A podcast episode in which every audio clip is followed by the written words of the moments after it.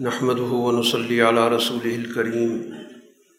أما بعد، أعوذ بالله من الشيطان الرجيم. بسم الله الرحمن الرحيم. سبح لله ما في السماوات وما في الأرض، وهو العزيز الحكيم. صدق الله العظيم. سورة الحشر، مدنی صورت ہے۔ اور مدنی صورتوں میں جن مضامین پر گفتگو ہوتی ہے، ان کا تعلق رسول اللہ صلی اللہ علیہ وسلم کے قائم کردہ نظام اور اس کو درپیش چیلنجز کے حوالے سے وضاحت کی جاتی ہے۔ اس صورہ میں ایک غزوے کے پس منظر میں بات کا آغاز کیا گیا۔ سن چار ہجری میں یہ واقعہ پیش آیا تھا۔ رسول اللہ صلی اللہ علیہ وسلم جب مدینہ تشریف لائے تو آپ نے وہاں کی جتنی بھی گروہیتیں تھیں، ان سے باقاعدہ آپ نے ایک معاہدہ کیا۔ جس کو میساک مدینہ کے نام سے جانا جاتا ہے۔ وہاں کے تمام یہودی قبائل سے اسی طرح جو دیگر وہاں پہ شناختیں موجود تھیں، دیگر غیر مسلم تھے، ان کے ساتھ یہ مدینہ کے امن و امان کا اور اس کی سلامتی کا، مشترکہ دفاع کا یہ معاہدہ تھا۔ جس میں فریقین نے اس بات پر آپس میں معاہدہ کیا کہ مدینہ پر جو بھی قوت حملہ کرے گی، تو مدینہ کے تمام لوگ مل کر اس کا مقابلہ کریں گے۔ باہمی معاملات کے اندر اگر کوئی اختلاف رائے ہوگا، تو اگر اس کا تعلق ایک کمیونٹی کے مسائل سے ہے، تو وہ خود ان کو حل کرنے کی مجاز ہوگی۔ اور اگر دو طرح کے گروہوں کے درمیان کوئی اختلاف ہے، تو اس کو نمٹانے کے لیے رسول اللہ صلی اللہ علیہ وسلم کو ایک حتمی اتھارٹی کے طور پہ تسلیم کیا گیا۔ اس معاہدے کی رسول اللہ صلی اللہ علیہ وسلم اور آپ کی جماعت کی طرف سے کبھی خلاف ورزی نہیں۔ یہ معاہدہ اگر ٹوٹتا رہا ہے تو ان قبائل کی وجہ سے، ان کے مفادات کی وجہ سے، ان کی سازشی ذہنیت کی وجہ سے ٹوٹتا رہا ہے۔ مدینہ کے تین بڑے قبائل تھے یہودیوں کے۔ ایک بنو قینوقا تھا، بنو قریضہ بنو نذیر۔ ان سب کو معاہدات میں شریک کیا گیا تھا۔ تو یہاں جس واقعے کا ذکر ہے، اس کا تعلق بنی نذیر سے۔ رسول اللہ صلی اللہ علیہ وسلم ایک قتل کے معاملے میں فریقین کے درمیان مصالحت کرنے کے لیے بنو نذیر کی دعوت پر ان کے علاقے میں گئے تاکہ اس معاملے کو حل کیا جا سکے۔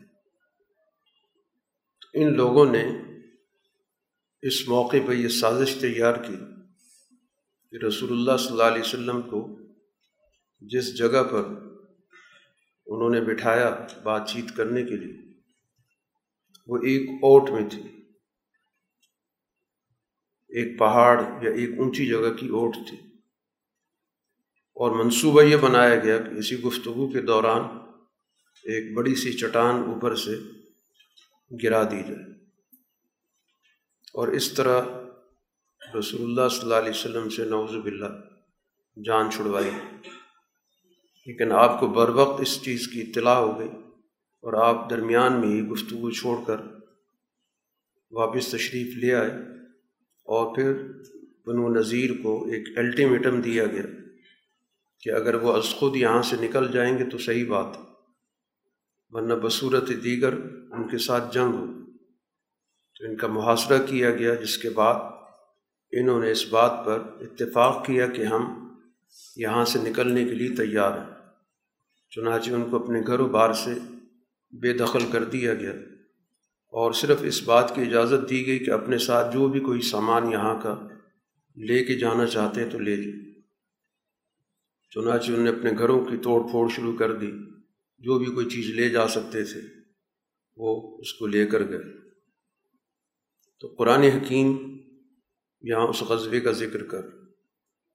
یہ رسول اللہ صلی اللہ علیہ وسلم کی جو عسکری تاریخ ہے، اس تاریخ کا یہ ان معنوں میں پہلا غزوہ شمار ہوتا ہے کہ جس میں رسول اللہ صلی اللہ علیہ وسلم نے خود اقدام کی یعنی دشمن کی طرف سے کسی حملے کا سامنا نہیں تھا، نہ اس کی کوئی تیاری تھی۔ لیکن یہاں خود آپ نے اقدام کر کے ان کو یہاں سے نکلنے پر مجبور کی۔ تو اس لحاظ سے اس کو آپ کی پہلی اقدامی جنگ کے طور پر بھی دیکھا جاتا۔ ہے جہاں تک جنگ کا تصور ہے، تو ظاہر بات ہے کہ جس نظام کو معاشرے کے اندر چیلنج درپیش ہوگا۔ تو وہ نظام ان چیلنجز کا مقابلہ بھی کرے گا اور ان کے خلاف اقدامات بھی کرے گا۔ اسی سے ہم اس بات کو سمجھ سکتے ہیں کہ رسول اللہ صلی اللہ علیہ وسلم کی تعلیمات کی حیثیت محض اخلاقی نہیں ہے کہ آپ نے کسی کو بتا دیا اور اس نے اپنی مرضی سے عمل کر لیا تو ٹھیک ہے۔ نہیں کیا تو اس کو تنبیہ کر دی یا اس کو آخرت کی وعید سنا کے بعد ختم کر دی۔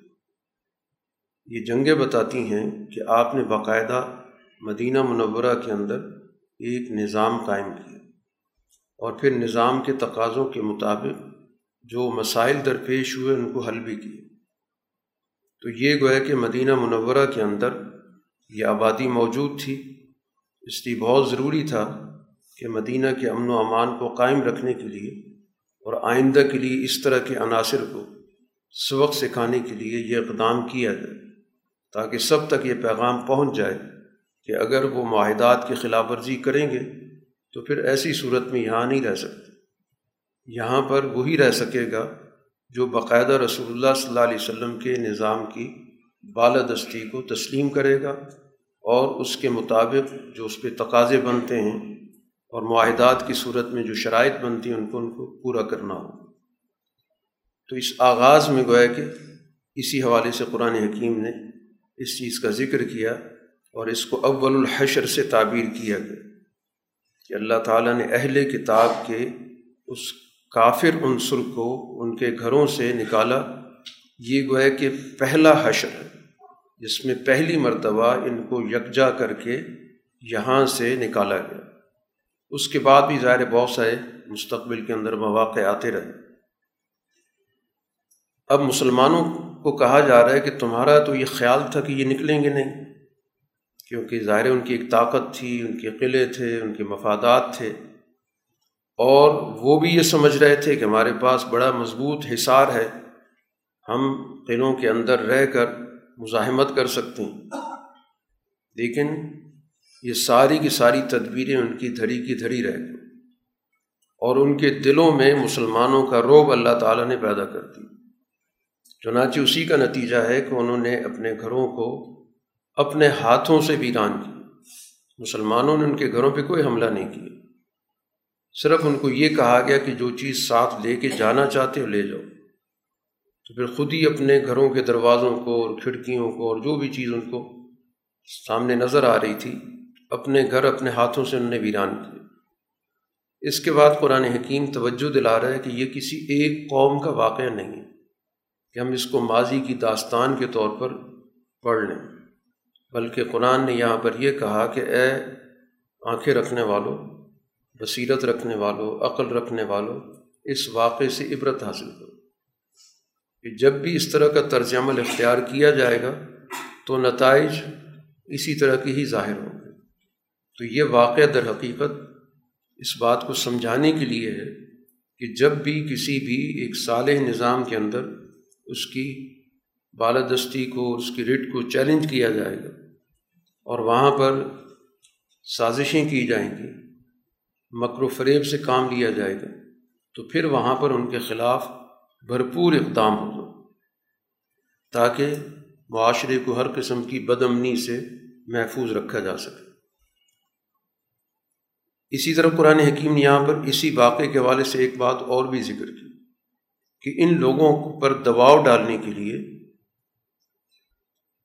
ان کے گرد و پیش میں، ان کے علاقے میں جو ان کی زمینیں تھیں، ان زمینوں پر درخت بھی لگے ہوئے تھے۔ تو حکمت عملی کے طور پر کچھ صحابہ نے یہ خیال کیا کہ ان کے درخت کاٹے جائیں تاکہ ان پہ دباؤ پڑے۔ کچھ صحابہ کی رائے تھی کہ ایسا نہ کیا جائے، کیونکہ ان درختوں سے مستقبل میں ہمیں بھی فائدہ ہوگا۔ تو قرآن حکیم نے دونوں کی حکمت عملی کو یہاں پر درست قرار دے دی کہ دونوں صحیح سوچ رہے ہیں۔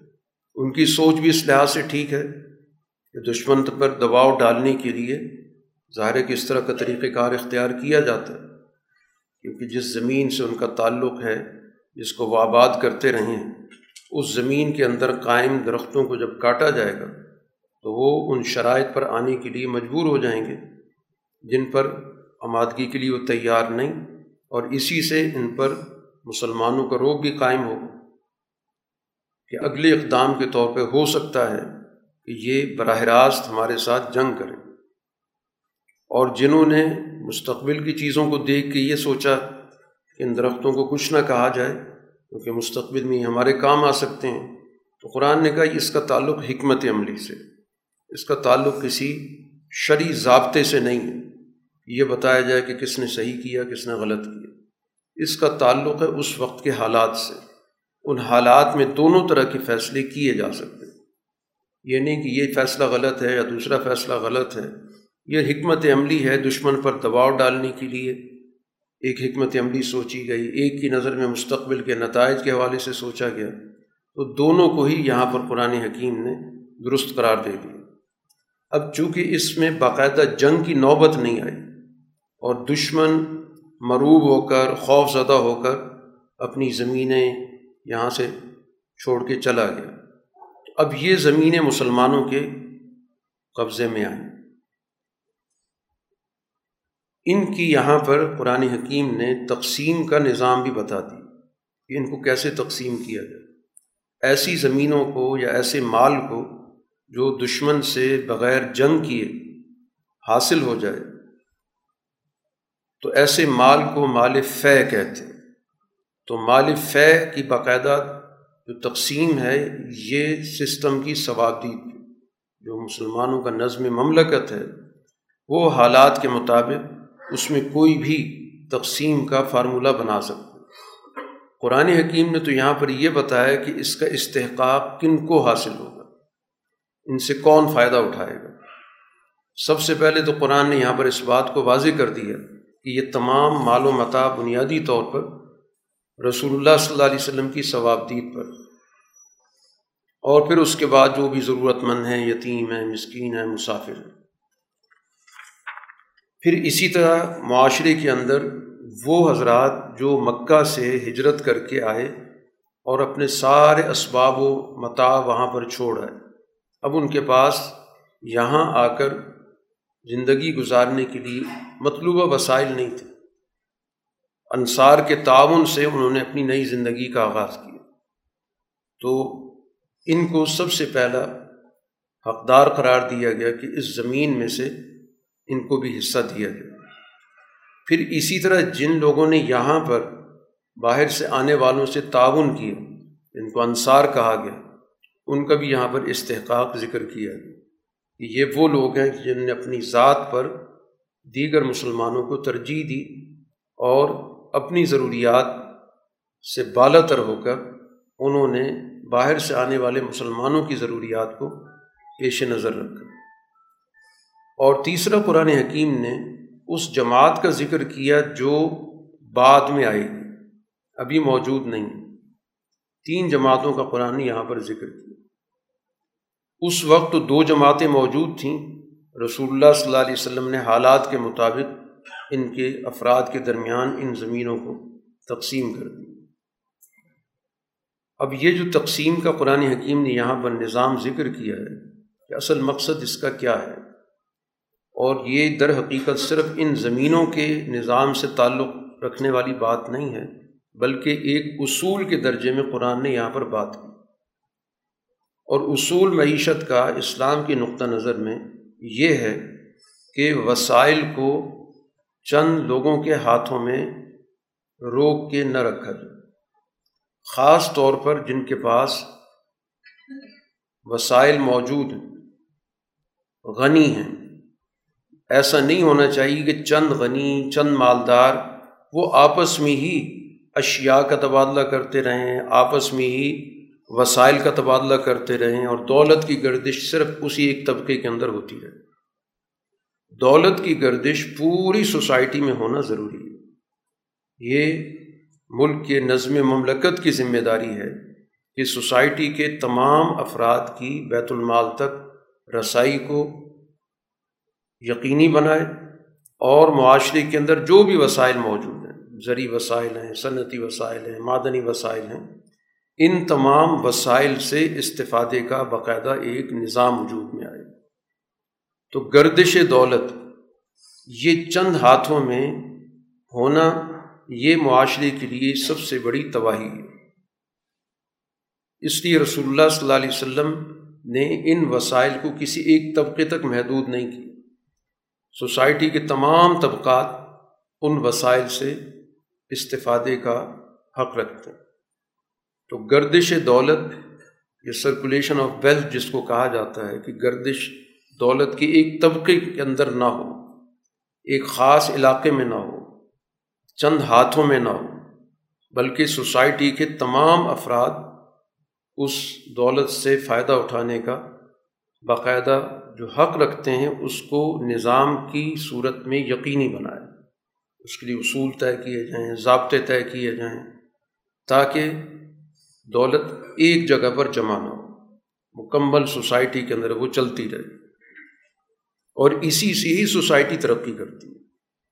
دولت کے اندر بھی اسی طرح اضافہ ہوگا اور اضافی دولت سے سوسائٹی کے تمام لوگ فائدہ اٹھائیں گے۔ تو یہ گویا کہ قرآن نے یہاں ایک بنیادی ضابطے کے طور پر ذکر کر دیا کہ کوئی بھی آپ قانون بنائیں، کوئی بھی حکمت عملی بنائیں، اس میں اس چیز کو ضرور محفوظ رکھیں کہ کیا اس قانون سے دولت سکڑ کے چند ہاتھوں میں جمع ہو رہی ہے؟ تو وہ قانون فاسد ہوگا، اس کو ختم کرنا ہوگا۔ وہ قانون جس کے نتیجے میں تمام افراد کی رسائی ممکن ہے، اس سے استفادہ کر سکتے ہیں۔ اور کسی ایک کی خوشحالی کا وہ ذریعہ نہیں بنتا، تمام افراد کی خوشحالی کا وہ سسٹم ذریعہ بنتا ہے، تو ان قوانین کو ترجیح دی جائے گی اور ان کو ترویج کی جائے گی۔ اسی کے ساتھ یہاں پر قرآن حکیم نے چونکہ تین جماعتوں کا ذکر کیا تھا، یہ اس وقت تو معاملہ بہت صاف تھا کیونکہ بنو نذیر کی زمینیں بھی کوئی اتنی زیادہ نہیں تھیں۔ اور دوسری طرف جو مسلمان تھے، چاہے مہاجرین ہوں، چاہے انصار ہوں، ان کی بھی ایک تعداد موجود تھی، تو یہ زمینیں ان میں تقسیم ہو گئی اور ان کی ضروریاتی زندگی کا ایک بندوبست ہو گیا۔ اور اس کے نتیجے میں ظاہر ہے کہ مسلمانوں کو کہ ماضی کے مقابلے میں کچھ نسبتاً معاشی حالات بہتر ہوں ان آیات سے بہت بعد میں جا کر حضرت عمر فاروق رضی اللہ تعالیٰ عنہ کے دور میں ایک بہت بڑا استدلال کیا گیا، بہت بڑی رہنمائی حاصل کی گئی۔ حضرت عمر کے دور میں یہ ساری زمینیں جب فتح ہوئیں عراق کی، تو یہ زمینیں بہت ہی زرخیز اور ان کی زرخیزی اس قدر زیادہ تھی کہ ان کو عام طور پر عرض سواد کہا جاتا۔ یعنی بالکل سیاہ زمین، اتنی یہاں پر ہریالی ہے کہ یوں محسوس ہوتا ہے جیسے کہ یہ سارا علاقہ سیاہ ہو۔ تو جب بہت زیادہ ہریالی کسی جگہ پر ہوتی ہے اور بہت گہرا رنگ ہو، تو دور سے یوں ہی محسوس ہوتا تو یہ ان کا نام تھا۔ تو جب یہ زمینیں فتح ہوئیں، تو ان کے مستقبل کے حوالے سے صحابہ کے درمیان بڑی طویل بحث ہوئی کہ ان زمینوں کا مستقبل کیا ہونا چاہیے۔ ایک رائے یہ تھی کہ جن حضرات کی جد وجہد سے، قربانیوں سے یہ علاقہ فتح ہوا ہے، تو ان میں یہ زمینیں تقسیم کی جائیں کیونکہ اس دور کے اندر اس طرح کی تنخواہ دار فوج کا کوئی تصور نہیں ہوتا تھا۔ ایک فوج نہیں لڑتی، لیکن اس کو مستقل تنخواہیں، مراعات ملتی رہتی۔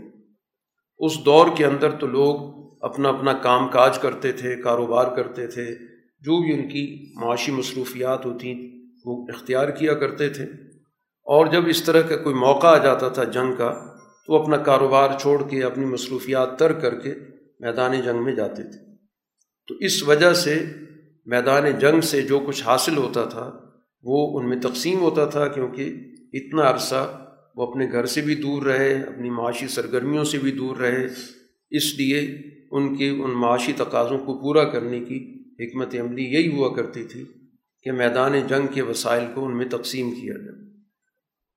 تو ایک رائے یہ آئی کہ اتنے طویل عرصے سے مسلمان باہر ہیں اور اپنے گھروں سے بہت دور ہیں، تو اس لیے ان سے تعاون کی یہی صورت بنتی کہ یہ زمینیں ان میں تقسیم کر دی۔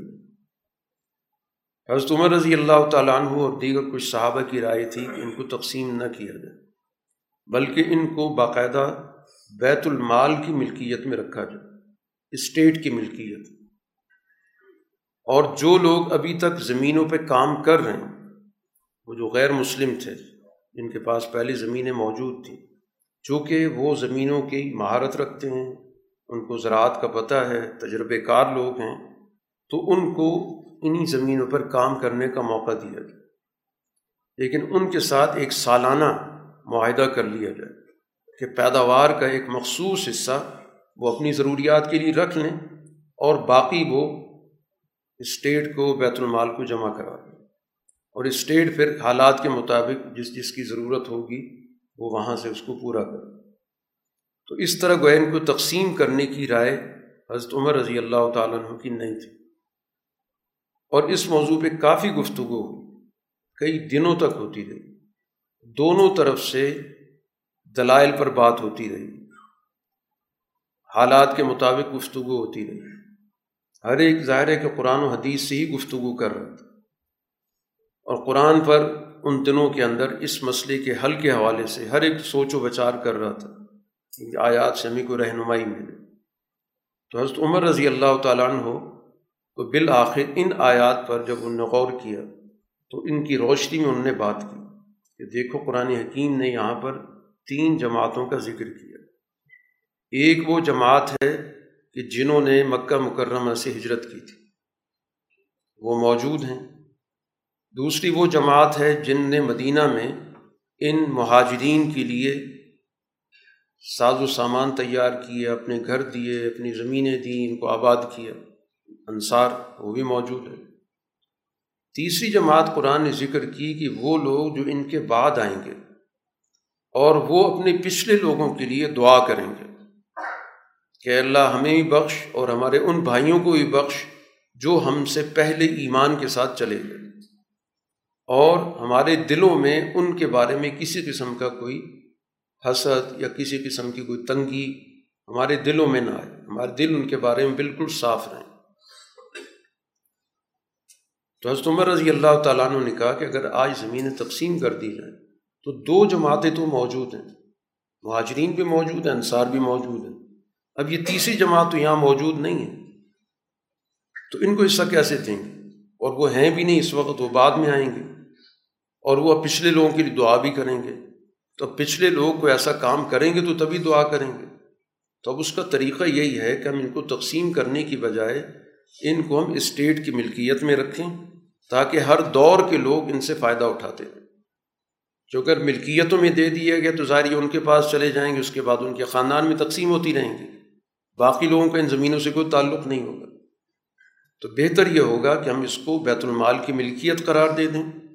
کام کرنے والے اس پہ کام کرتے رہیں۔ ہم سالانہ ان کے ساتھ ایک لگان یا خراج طے کر لیتے۔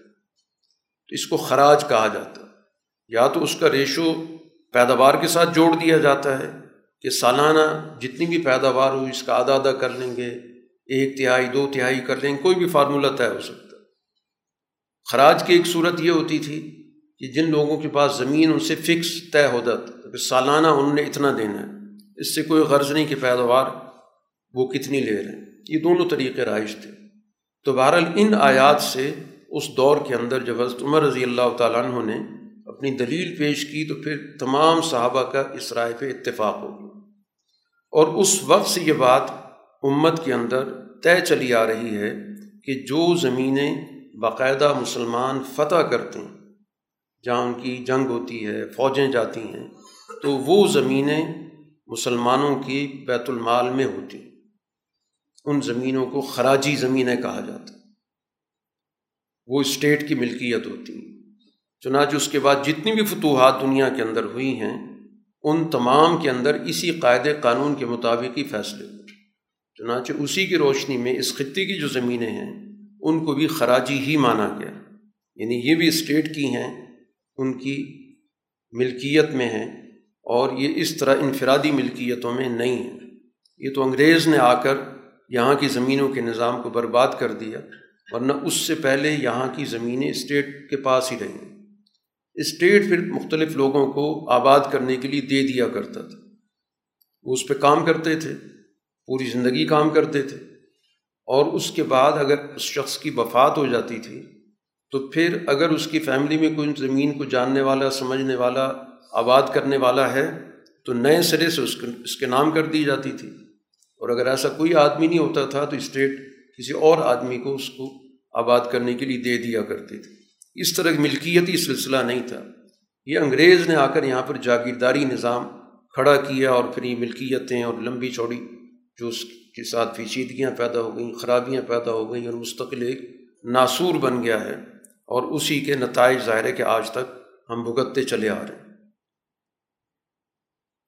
دوسری بات جو قرآن حکیم نے یہاں پر ذکر کی کہ اس غزوہ بنو نذیر کے موقع پر کئی دیگر ایسے عناصر موجود تھے جنہوں نے بنو نذیر کو اپنے طور پر تعاون کا بڑا یقین دلایا کہ تم لوگ یہاں پہ ڈٹ جاؤ مسلمان تمہارا کچھ بگاڑ نہیں سکتے، اور ہم تمہارے ساتھ ہیں۔ ان میں وہ خود ساختہ مسلمان بھی تھے، مفاد پرست، جن کو بعد میں منافقین کا عنوان بھی دیا گیا۔ ان نے پیغام بھجوایا کہ ہم تمہارے ساتھ ہیں، یہاں سے بالکل نہ نکلنا، اگر تمہارے ساتھ جنگ ہوگی تو ہم تمہارے ساتھ جنگ میں شریک بھی ہوں گے۔ تو قرآن حکیم نے رسول اللہ صلی اللہ علیہ وسلم پر ان وہی کی کلمات کے ذریعے واضح کر دیا کہ ان میں کوئی طاقت نہیں ہے لڑنے کی۔ یہ کبھی بھی نہ ان کے ساتھ نکلیں گے اور نہ جنگ کی صورت میں ان کے ساتھ ہوں گے۔ کیونکہ تمہارا روگ ان کے دلوں میں اللہ کے مقابلے میں بھی زیادہ ہے۔ یہ اللہ سے اتنا نہیں ڈرتے جتنا تم سے ڈرتے بظاہر یہ لگتا ہے کہ یہ سارے متحد ہو گئے ہیں، لیکن اندر سے ان کے دل ایک دوسرے سے ٹوٹے ہوئے کٹے ہوئے ایک دوسرے کے ساتھ ان کے بہت سارے تنازعات ہیں۔ اور وجہ یہ ہے کہ بے شعور، مفاد پرست لوگوں کے درمیان کبھی بھی دلی طور پر اکٹھ نہیں ہو سکتا۔ دلی طور پر وہ ایک دوسرے سے دوری پہ ہوتے ہیں، کیونکہ مفاد کی ذہنیت ہوتی ہے۔ وہ مفاد کو ہر فریق دیکھ رہا ہوتا ہے۔ تو اور اس وجہ سے ان کے درمیان اختلاف بھی ہوتا ہے، ججمنٹ کا فرق بھی ہو جاتا ہے۔ تو اس لیے قرآن نے مستقبل کے حوالے سے بتا دیا کہ بظاہر ان کا تأثر یہ ہے کہ یہ شاید ان کے ساتھ ہیں، لیکن حقیقت یہ ہے کہ یہ مسلمانوں کا مقابلہ کرنے کی صلاحیت نہیں رکھتے۔ زیادہ سے زیادہ اگر ان کو کوئی جنگ کرنے کی ان کے ذہن میں تدبیر ہوگی بھی تو کوئی بہت ہی محفوظ قسم کا قلعہ ہو یا کسی دیوار کی اوٹ میں ہم مقابلہ کریں، ورنہ میدان میں آ کر مقابلہ کرنے کی ان میں کوئی اہلیت نہیں یہ آپس میں ان کے بہت سارے تنازعات ہیں۔ پرانے قبیلے ہیں، قبیلوں کے آپس کی لڑائیاں ہیں۔ ہر ایک دوسرے کے مفادات کو نقصان پہنچانے کی سوچ رکھتا ہے۔ ظاہری طور پر ان کو یہ تاثر دے رہے ہیں۔ ان کا طرز عمل بالکل اسی طرح ہے جیسے قرآن حکیم یہاں پر شیطان کا کردار ادا کرتا ہے۔ کہ شیطان کا کردار یہ ہوتا ہے کہ وہ انسان کو کسی بھی غلط کام کی طرف متوجہ کرتا ہے، آمادہ کرتا ہے، اس کے اندر ابھار پیدا کرتا ہے۔ اور جب انسان اس برائی کو اختیار کر لیتا ہے، اللہ کا کفر کر لیتا ہے، تو پھر اس کے بعد اس کے انجام سے اپنی برات کا اظہار کر دیتا کہ میں اس جرم میں قطن شریک نہیں ہوں، میں بالکل بری و ذمہ ہوں۔ مجھے تو اللہ کا بہت خوف ہے۔ یہ شیطان اور شیطان کی جماعتوں کا ہمیشہ سے کردار رہا ہے کہ وہ دوسروں کو استعمال کریں گے، ان کو ساتھ ملائیں گے۔ اور جب مشکل وقت آئے گا، سزا کا وقت آئے گا، عذاب سامنے ہوگا، تو بالکل مکمل طور پہ برات اور بیزاری کا اظہار کر دیں۔ تو اس طرح گویا کہ اس طرح کی جتنی بھی اتحاد بنتے ہیں، ان کے کچھ مفادات ہوتے ہیں۔ کبھی بھی ان کے آپس میں دل نہیں ملے ہوئے ہوتے۔ ہر ایک دوسرے سے فائدہ اٹھانے کی تدبیر اختیار کر رہا ہوتا۔ ہے اور جب بھی اس کے اپنے مفاد پہ زد پڑتی ہے، تو بڑے سے بڑے معاہدے بھی ٹوٹ جاتے ہیں۔ سورہ کے اختتام پر اہل ایمان کو ایک بڑی بنیادی بات سمجھائی گئی۔ آخری رکوع کے اندر کہ اللہ کا تقوی اختیار کرو اور اس کے بعد ہر شخص کو چاہیے کہ وہ اس چیز پر غور کرے کہ آنے والے دن کے لیے اس نے کیا کیا۔ مستقبل کی حکمت عملی۔ ہر مسلمان کو گویا یہ فکر دی گئی ہے کہ وہ حال کے مقابلے پر مستقبل کی کامیابی پہ زیادہ توجہ رکھے۔ اب یہ مستقبل اس دنیا کا بھی ہے اور یہ مستقبل اس دنیا کے بعد کے جہان کا بھی۔ قرآن نے بڑا جامع لفظ استعمال کیا کہ ہر شخص اس بات پر غور کرے کہ اس نے کل کے لیے کیا کیا۔ اور دنیا کے اندر، انسان کے اندر فطری طور پہ اللہ تعالیٰ نے یہ چیز رکھی ہے کہ ہر انسان جو بھی کام کر رہا ہے، وہ اسی نقطہ نظر سے کر رہا ہوتا ہے کہ آج کا کوئی مسئلہ نہیں، کل کے حالات بہتر ہونی چاہیے۔ دنیا کے اندر انسان تعلیم حاصل کر رہا ہوتا ہے، کئی کئی سالوں کی کس لیے کر رہا ہوتا ہے کہ مستقبل اچھا ہو جائے۔ تو یہ انسان کے اندر سوچ پائی جاتی ہے۔ اسی چیز کو بنیاد بنا کر قرآن نے اس کا دائرہ وسیع کر دیا کہ اپنے فوری ہنگامی نتائج، فوائد پر غور کرنے کی بجائے یا ان فوائد کو حاصل کرنے کی بجائے تمہاری سوچ مستقبل کے نتائج پہ ہونی چاہیے۔ پائیدار نتائج کیسے مل سکتے ہیں؟ ہمیشہ قائم رہنے والے فوائد کیسے مل سکتے ہیں؟ تو اسی سوچ کے تحت ہی ہمیں آخرت کا تصور دیا کہ جب دنیا کا اور آخرت کا موازنہ ہوتا ہے، وہ اسی نقطے پہ ہوتا ہے، جس کی بنیاد پر آخرت کو دنیا پہ ترجیح دی جاتی ہے۔ کہ آخرت ایک پائیدار جہان کا نام ہے اور اس کے مقابلے میں دنیا ناپائیدار ہے۔ پھر خود اس دنیا کے اندر آ جائیں۔ ایک فائدہ آج کا ہے، فوری ہے، اور ایک فائدہ یہ ہے جو مستقبل کے اندر کئی سالوں پر محیط ہے۔ تو ہمیشہ وہ راستہ اختیار کرنا جس کے اندر جو نتائج ہیں وہ عمومی بھی ہوں، اجتماعی بھی ہوں، پائیدار بھی ہوں اور پوری سوسائٹی کے لیے مفید بھی۔ تو یہ قرآن کی جو ہدایت ہے، یہ ہمیں آنے والے کل سے لے کر اور اس کے بعد جہاں بھی، جہاں تک زندگی موجود ہے، اس دنیا کی اور پھر اس دنیا کے بعد کا جو جہان ہے، ان تمام کے لیے گویا ہمیں قرآن حکیم یہاں پر رہنمائی دے رہا ہے۔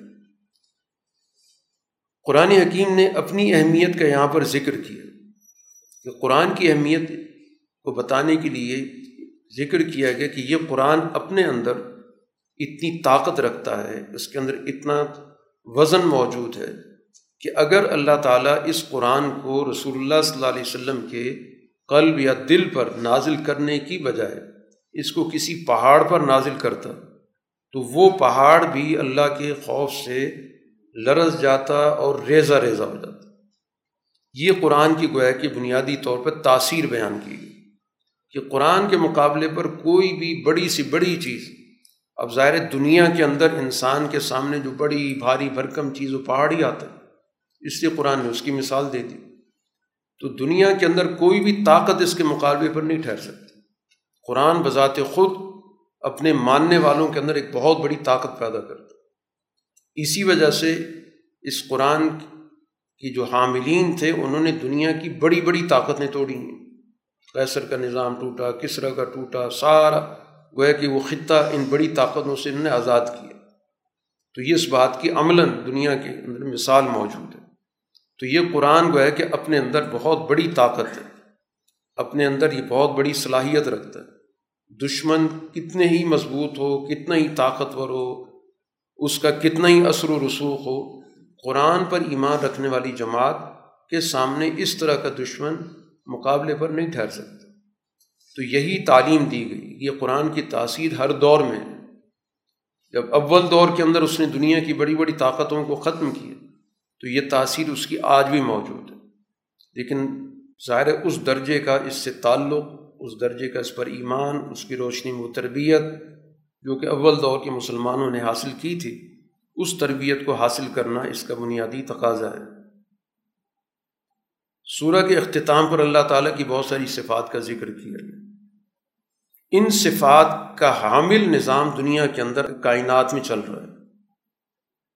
جو قرآن نے یہاں پر اللہ کی صفات بیان کی اس کی حکومت ہے، اس کی پاکیزگی ہے، سلامتی ہے، امن ہے، غلبہ ہے، تخلیق کا عمل دنیا کے اندر چل رہا ہے۔ انہی صفات کی حامل یہ کتاب ہے۔ یہ کتاب اور اس پر ایمان لانے والوں سے یہی تقاضے رکھے گئے کہ وہ بھی سوسائٹی کے اندر اللہ کی بالادستی، مقابلے پر جتنی بھی غیر اللہ کی بالادستی کی شکلیں ان کا انکار کر دیں۔ سلامتی کا نظام اس کی روشنی میں قائم کریں۔ امن کا نظام اس کی روشنی میں قائم کریں۔ اس کا غلبہ سوسائٹی کے اندر ہونا چاہیے۔ پھر دنیا کے اندر اللہ تعالیٰ نے انسان کو سوچنے، سمجھنے کی صلاحیت دی ہے۔ اس کی روشنی میں اس کو دنیا کی ترقی کے جو جو تقاضے ان کو پورا کرنا چاہیے۔ تو بہرحال یہ صفات پر ایمان کا بنیادی مقصد یہی ہے کہ اللہ تعالیٰ کی ان صفات کا نمائندہ نظام معاشرے کے اندر قائم ہو۔ ان میں سے کئی صفات ایسی جو ایمان والی جماعت کے اندر ہونی چاہیے۔ اسی کو کہا جاتا ہے کہ اللہ کے اخلاق کے ساتھ تعلق قائم کر کے اپنے اندر ان کی جھلکیاں پیدا کرو۔ وہ صفات کی نمائندگی دنیا کے اندر اس انسان نے کرنی ہے کیونکہ اس انسان کو اللہ تعالیٰ نے خلیفہ مقرر کیا۔ تو خلیفہ کا مطلب ہوتا ہے نمائندگی کرتا اللہ کی صفات کی نمائندگی کا اس دنیا میں یہ ذمہ دار ہے۔ سورہ ممتحنہ یہ بھی مدنی صورت ہے۔ اس کے آغاز میں ایک بنیادی ہدایت دی گئی ہے اہل ایمان کو کہ جو تمہارے طے شدہ واضح طور پر دشمن ہیں، جو دشمنی پر پوری طرح اتر چکے ہیں، سامنے آ چکے ہیں، تلے ہوئے ہیں، ان کی دشمنی میں کسی قسم کا شک و شبہ نہیں ہے۔ تو تمہارا طرز عمل بھی ان کے مقابلے پر اسی طرح کا ہونا چاہیے۔ تم اگر طرز عمل دوسرا اختیار کرو گے کسی ذاتی فائدے کی وجہ سے، تو تم کو ہے اجتماعی نقصان کرو۔ ان آیات کا ایک خاص پس منظر ہے، رسول اللہ صلی اللہ علیہ وسلم نے جب حدیبیہ کی صلح ختم کرنے کا اعلان کیا، کیونکہ وہ واقع ہو چکا تھا، جس کا پہلے ذکر بھی ہوا کہ قریش کے حلیف طبقے نے، قوم نے مسلمانوں کے حلیف قبیلے پر حملہ کر دیا تھا، ان کے آدمی قتل کر دیے تھے۔ اور رسول اللہ صلی اللہ علیہ وسلم کے توجہ دلانے کے باوجود انہوں نے ان مظلوم لوگوں کی کوئی داد رسی نہیں کی۔ تو ظاہر ہے کہ وہ معاہدہ ٹوٹ گیا۔ جب معاہدہ ٹوٹ گیا تو اس کے بعد رسول اللہ صلی اللہ علیہ وسلم نے صحابہ کو توجہ دلائی کہ ہم نے اب مکہ کی طرف جانا ہے۔ تو بڑی رازداری کے ساتھ یہ تیاری کی گئی تاکہ دشمن کو یہ علم نہ ہو۔ چنانچہ اسی تیاری کے دوران ایک صحابی جو بدری صحابی تھے، جن کا قصبہ بدر میں، جن کی شرکت ہوئی تھی، اور بدری صحابہ کو صحابہ کے درمیان بہت اعلیٰ مقام حاصل، بڑی فضیلت کا درجہ ان کو دیا جاتا ہے۔ تو ہوا یہ یہ بدری صحابی یہاں پر مدینہ میں اکیلے تھے۔ ان کا جو خاندان تھا وہ مکہ میں تھا۔ ان کے ذہن میں یہ بات آئی کہ مکہ نے تو فتح ہونا ہے۔ اس کے فتح ہونے میں تو کوئی دوسری رائے نہیں۔ ہے اللہ تعالیٰ کا فیصلہ ہو چکا ہے۔ کیونکہ اس سے پہلے وہ آیات آ چکی تھیں جو صلی حدیبیہ کے موقع پہ نازل ہوئی تھی، فتح مبین کی۔ کہ فتح تو یقینی ہے۔ اللہ تعالیٰ نے اس کا اعلان بھی کر دیا۔ اب میں اس موقع پر اگر مکہ کے لوگوں کو اطلاع دے دوں کہ مسلمانوں کی طرف سے تیاری ہو رہی ہے اور اس اطلاع کے بدلے میں میں اپنے خاندان کا تحفظ حاصل کروں یہ ان کے ذہن کے اندر یہ خیال پیدا ہوا اور انہوں نے ایک خط لکھ کر مکہ سے ایک عورت آئی ہوئی تھی، اس کے حوالے کر دی کہ تم جا کر یہ خط وہاں دے دیں ان کے ذہن میں کسی قسم کی کوئی سازش کا تصور نہیں تھا۔ صرف یہ خیال تھا کہ میں اپنے خاندان کی حفاظت کروں۔ کیونکہ باقی سب صحابہ کے تو خاندان ان کے ساتھ تھے، ان کی فیملی ساتھ نہیں تھی۔ تو اس پر یہ آیات نازل ہوئیں جس میں رسول اللہ صلی اللہ علیہ وسلم کو اس چیز کی اطلاع دی گئی۔ چنانچہ آپ نے اسی وقت اس عورت کے تعاقب میں علی رضی اللہ تعالیٰ عنہ کو بھیجا، راستے میں جا کے اس کو پکڑ لیا۔ اور اس سے کہا، خط حوالے کرو، اس نے پہلے تو انکار کر دی کوئی خط موجود ہی نہیں۔ جب حضرت علی نے سختی سے کہا کہ ہم پھر باقاعدہ تلاشی دیں تو پھر اس عورت نے اپنے بالوں میں سے، بالوں میں اس نے چھپا رکھا تھا، وہاں سے خط نکال کے ان کو دی۔ وہ خط لے کر حضور صلی اللہ علیہ وسلم کے پاس حضرت علی آ گئے۔ تو رسول اللہ صلی اللہ علیہ وسلم کی مجلس تھی، سب صحابہ موجود تھے۔ تو حضرت عمر رضی اللہ تعالیٰ عنہ کو اس معاملے پہ ظاہر ہے کہ بہت طیش آیا، غصہ ہے حضور صلی اللہ علیہ وسلم سے کہا، مجھے اجازت دی تو منافق شخص ہے، میں اس کی گردن اڑا۔ حضور نے منع کیا کہ بدری صحابی ہیں۔ ایسی بات ان کے بارے میں نہ کریں۔ ان سے پوچھا کہ معاملہ کیا ہے۔ انہوں نے بتا دیا کہ میرے ذہن کے اندر کوئی نقصان پہنچانے کی نیت نہیں تھی۔ میرے تو ایک ذاتی مسئلہ تھا۔ اور مجھے اس فتح پر سو فیصد یقین تھا کہ فتح ہر صورت میں ہونی۔ میرے اس خط سے اس فتح پہ کوئی اثر نہیں پڑے۔ گا تو یہ تنبی کر دی گئی۔ اس موقع پر ان آیات کے ذریعے کہ کسی بھی طور پر ایسا عمل اختیار کرنا بھی درست نہیں۔ چاہے آپ کی نیت بھی ٹھیک ہے اور یہاں پر اللہ تعالیٰ کی طرف سے فتح بھی یقینی تھی، لیکن ان سب کے باوجود اس کی گنجائش نہیں کہ ایسے لوگوں سے کسی بھی درجے کے اندر کوئی بھلائی کی جائے یا ان سے کسی قسم کے اپنی دوستی کا اظہار کیا جائے، جبکہ وہ تمہاری دشمنی پر مکمل طور پہ یکسو ہیں۔ انہوں نے تم کو گھروں سے نکالا ہے تمہیں اپنے مال و متا سے محروم کیا ہے۔ دشمنی ان کی بات بات سے ٹپک رہی ہے۔ تو دشمن کو دشمن سمجھو۔ یہ رویہ درست نہیں ہے کہ دشمن دشمنی پر اترا ہوا ہے اور تم ان کے ساتھ اپنی کسی ذاتی وجہ سے تعلقات بنانے کی کوشش کرو۔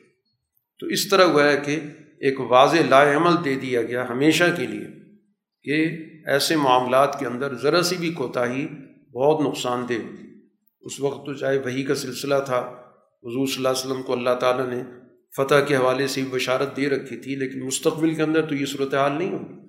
اس لیے وہاں پر تو بہت زیادہ چوکنا رہنے کی ضرورت ہے اور کسی بھی طور پر کوئی ایسا کام جس سے اجتماعی نقصان ہو سکتا ہو، اس سے بچنا بہت ضروری ہے۔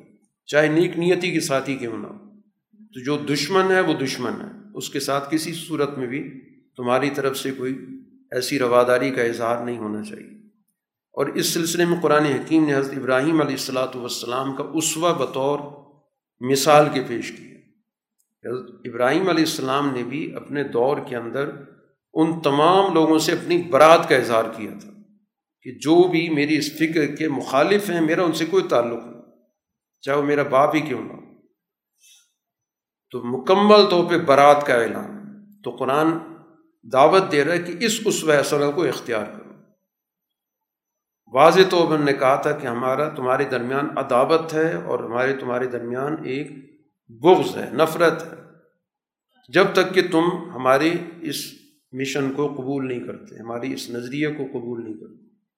تو ایک واضح لائن حضرت ابراہیم علیہ السلام نے کھینچ دی۔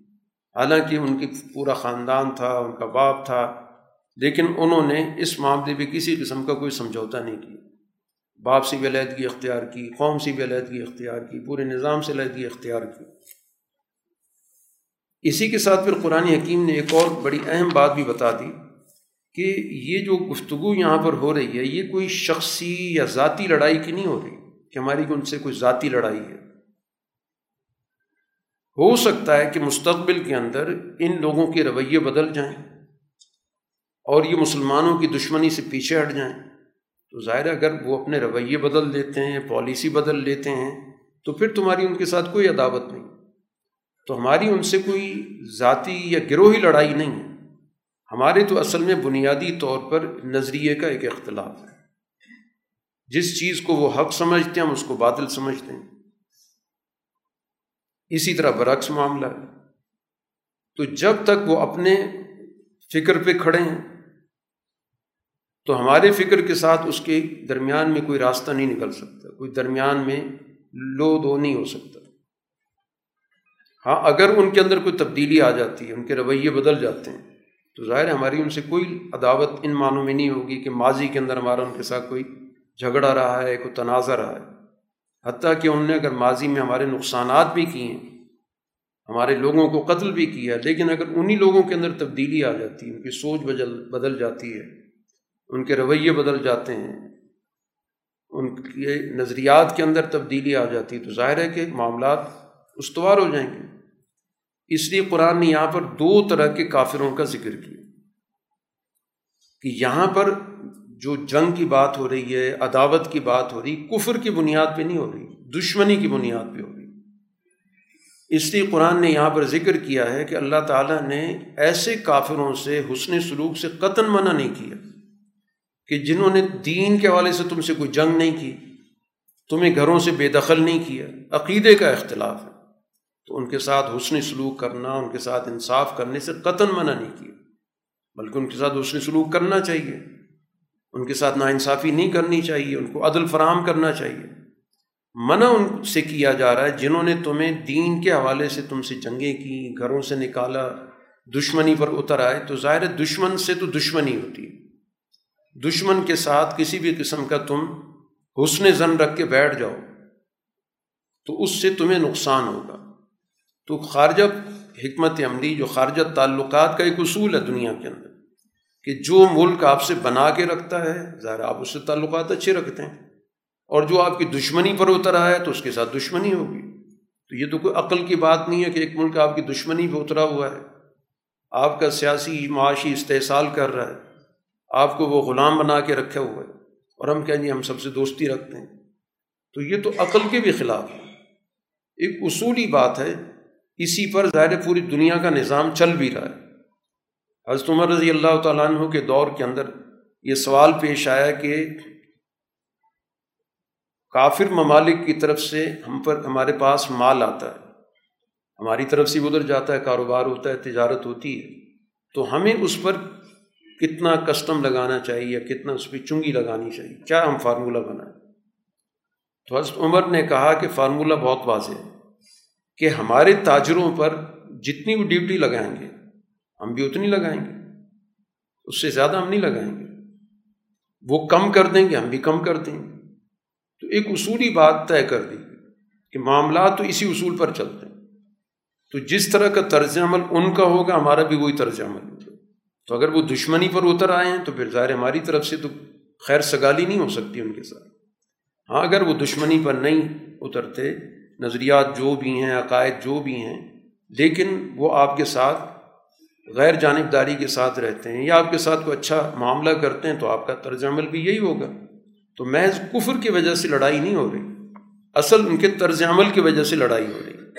تو یہاں پر بھی مکہ والوں سے جو جنگ ہے وہ اس وجہ سے نہیں کہ ان کا عقیدہ شرک کا ہے یا عقیدہ کفر کا اصل مسئلہ یہ کہ ان نے مسلمانوں پر مظالم ڈھائے، ان کے گھر بار پہ قبضے کر لیے، ان کے کئی لوگوں کو انہوں نے قتل کیا، اذیتیں دیں، کئی دفعہ جنگ مسلط کیں۔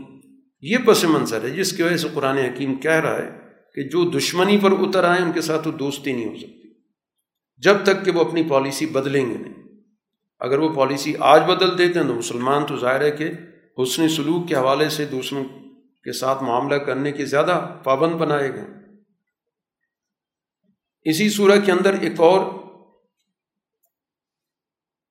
حکم کا بھی ذکر کیا گیا کہ صلح حدیبیہ میں یہ جو بات طے ہوئی تھی کہ اگر مکہ کی طرف سے کوئی شخص مسلمان ہو کر مدینہ آ جائے گا تو اس کو واپس کر دیا جائے۔ اس میں قرآن کی آیات کے ذریعے ترمیم کی گئی۔ کہ یہ اصول صرف مردوں پر نافذ ہوگا، خواتین پہ نہیں ہوگا۔ کہ اگر مکہ سے کچھ خواتین دائرہ اسلام میں آ جاتی، مسلمان ہو کر مدینہ پہنچ جاتی، تو ان کو واپس نہیں کیا جائے۔ یہ مسلمانوں کے پاس ہی رہیں گی کیونکہ اب ظاہر ہے کہ یہ وہاں سے اب کٹ چکی ہیں۔ تو یہ باقاعدہ وہی کے ذریعے اس معاہدے کے اندر تبدیلی کی گئی اور رسول اللہ صلی اللہ علیہ وسلم نے یہ پیغام ان کو پہنچا دیا کہ وہ جو معاہدہ ہوا ہے، اس معاہدے کا اطلاق صرف مردوں پر ہوگا، عورتوں پر نہیں ہوگا۔ چنانچہ انہوں نے بھی اس شرط کو قبول کر لیا۔ قرآن نے کہا کہ اب ظاہر ہے ان کے ساتھ ان کا کوئی رشتہ تو رہا نہیں ہے۔ اسلام قبول کر لینے کے بعد ان کے جو شوہر ہیں وہ کافر ہیں۔ تو کافر شوہر کے ساتھ تو ایک مسلمان بیوی نہیں رہ سکتی۔ تو تعلق تو ویسے ہی ختم ہو گیا۔ تو اس لیے ان کو واپس بھی نہیں بھیجا جائے گا۔ باقی یہ کہ اگر ان کی طرف سے یہ دعویٰ ہوتا ہے کہ ہم نے اتنا ان پہ خرچہ کیا تھا یا ان کے مہر دیے تھے، تو مسلمانوں سے کہا گیا کہ جتنا انہوں نے خرچ کیا وہ خرچہ ان کو واپس کر دو۔ اور اسی طرح اگر تمہاری طرف سے کوئی خاتون مرتد ہو کے ادھر چلی جاتی ہے، تو تمہیں بھی اس بات کا حق ہے کہ ان سے تقاضا کرو کہ ہمارے اتنے اخراجات ہوئے اس عرصے کے اندر وہ ہمیں دیے جائیں۔ تو یہ گویا کہ قرآن حکیم نے باہمی معاملات کی، ایک صورت یہاں واضح کی۔ پھر اسی کے ساتھ ان خواتین کے بارے میں کہ جو وہاں سے آئیں گی، ان سے باقاعدہ ایک بیت لی جائے گی، ایک حلف لیا جائے گا۔ ان امور کا کہ جس میں اس بات کا اہتمام کیا جائے تاکہ یہ تسلی ہو جائے کہ یہ واقعتاً دائرہ اسلام میں آ گئی۔ یہ تقریباً بیت کے وہی کلمات ہیں جو عام طور پر ہم ایک شیخ کے ساتھ بیت کے اندر دہراتے ہیں کہ وہ شرک نہیں کریں گی زنا نہیں کریں گی، چوری نہیں کریں گی، اولاد کو قتل نہیں کریں گی، کوئی بہتان نہیں لگائیں گی۔ یہاں پر قرآن نے جس بہتان کا ذکر کیا، وہ ان معنوں میں کہ زمانہ جاہلیت کے اندر یہ بھی رواج موجود تھا کہ خواتین کسی اور کا بچہ لے کر اپنے شوہر کی طرف منسوب کر دیا کرتی تھی۔ یعنی وہ اس کا اصل باپ نہیں ہوتا تھا، وہ کوئی اور کسی اور کا بیٹا ہوتا تھا۔ ان کے یہاں پیدا ہو گیا، اس کی نسبت اس کی طرف کر دی۔ تو قرآن نے کہا کہ اس طرح کی بہتان کی بھی گنجائش نہیں ہے۔ اور پھر یہ کہ رسول اللہ صلی اللہ علیہ وسلم کی کسی بھی معروف بات میں نافرمانی نہیں کریں گے۔ جو بھی آپ حکم دیں گے وہ مانیں گے۔ اب قرآن حکیم نے یہاں پر معروف کا لفظ استعمال کیا، حالانکہ حضور صلی اللہ علیہ وسلم کی اطاعت تو ہے ہی معروف۔ کوئی آپ سے ایسا کام نہ سرزد ہوگا، نہ کبھی آپ حکم دیں گے کہ جو ناجائز ہو۔ جو کام بھی آپ بتائیں گے وہ جائز ہوگا اور اس میں اطاعت لازمی ہوگی۔ یہ اصل میں در حقیقت چونکہ رہنما بننا تھا انہوں نے بعد کے لوگوں کے لیے بھی، کیونکہ یہ بیت کا سلسلہ تو ظاہر بعد میں بھی چلتا ہے اور آج تک موجود ہے۔ تو یہ بعد کے لوگوں کے لیے ضابطہ ہے کہ کسی اور کی بات معروف کی ہوگی تو اس میں تو ہم اس کی نافرمانی نہیں کریں گے۔ لیکن اگر وہ کوئی ہمیں ایسی بات بتا رہا ہے جو بالکل ہی قرآن و حدیث کے خلاف ہے اب بیت کے نام پر اس کی وہ بات ماننا بالکل درست نہیں ہوگا۔ تو اطاعت نبی کے علاوہ کسی کی بھی ہوگی، معروف کے اندر ہوگی۔ کسی اور کام میں نہیں ہو سکتی۔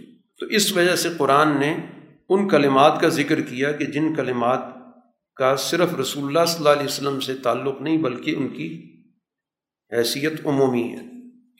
سورت صف مدنی صورت ہے۔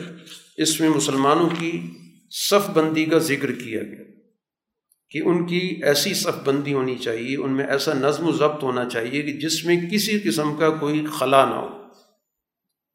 ذکر کیا گیا کہ اللہ تعالیٰ کو وہ جماعت پسند ہے جو اللہ کے راستے میں اس طرح جنگ کرتی جیسے ایک سیسا پلائی ہوئی دیوار ہوتی ہے۔ ایک ایسی صف بندی جس میں کوئی رکھنا نہیں۔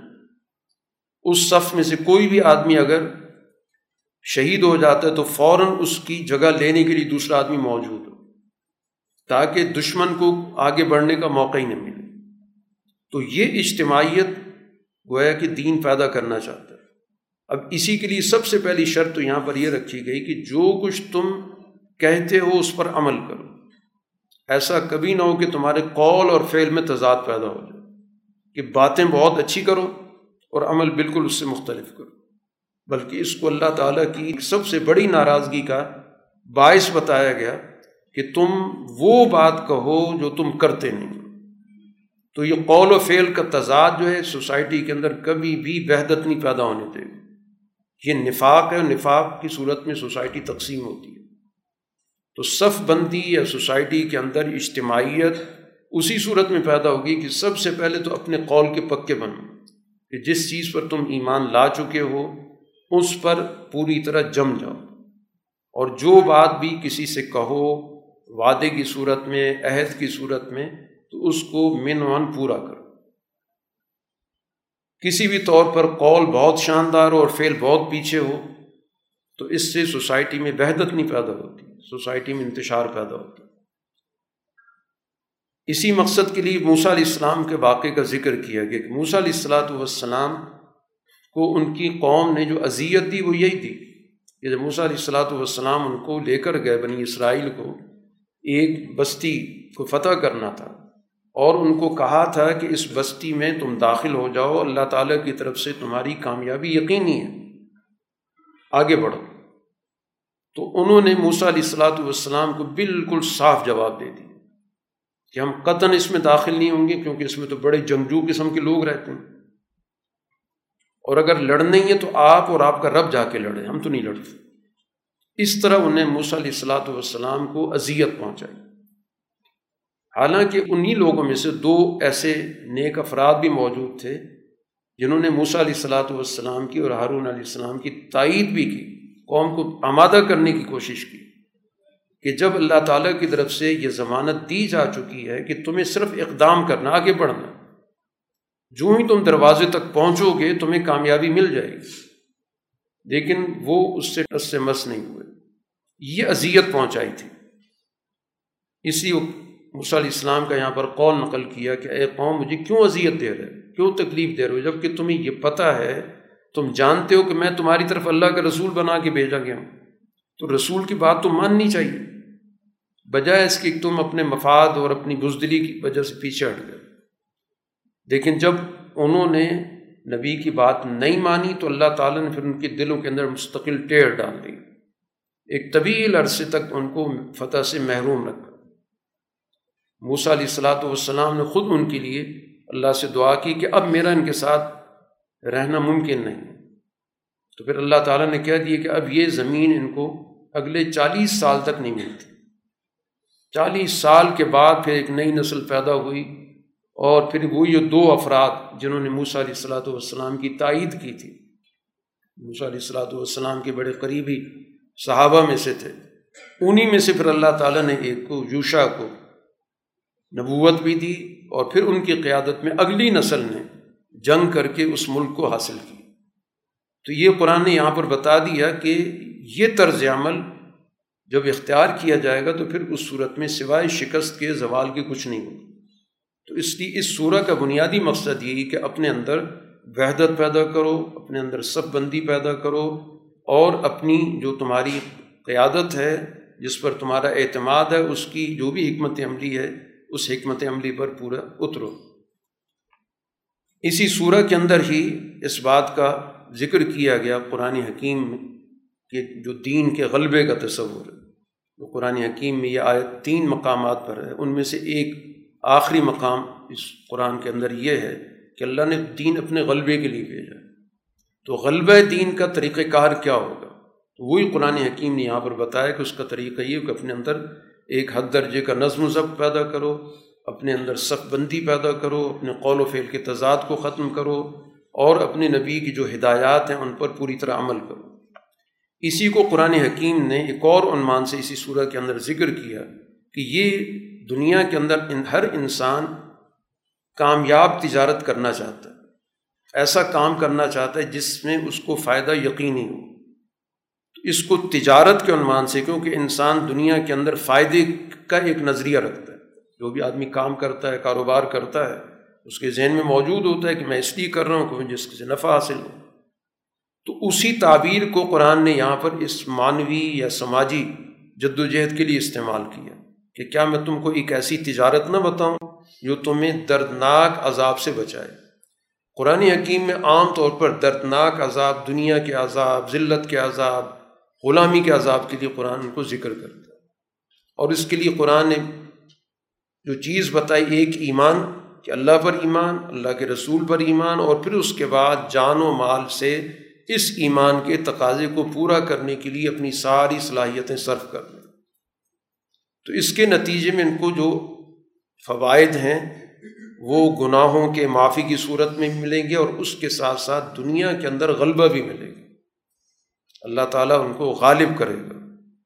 لیکن یہ اسی صورت میں کہے گا کہ جب ان کے ذہن کے اندر واقعتاً ایمان کا جامع تصور ہوگا اور پھر اس کے مطابق عمل سارے کا تصور بھی اسی طرح کا ہوگا۔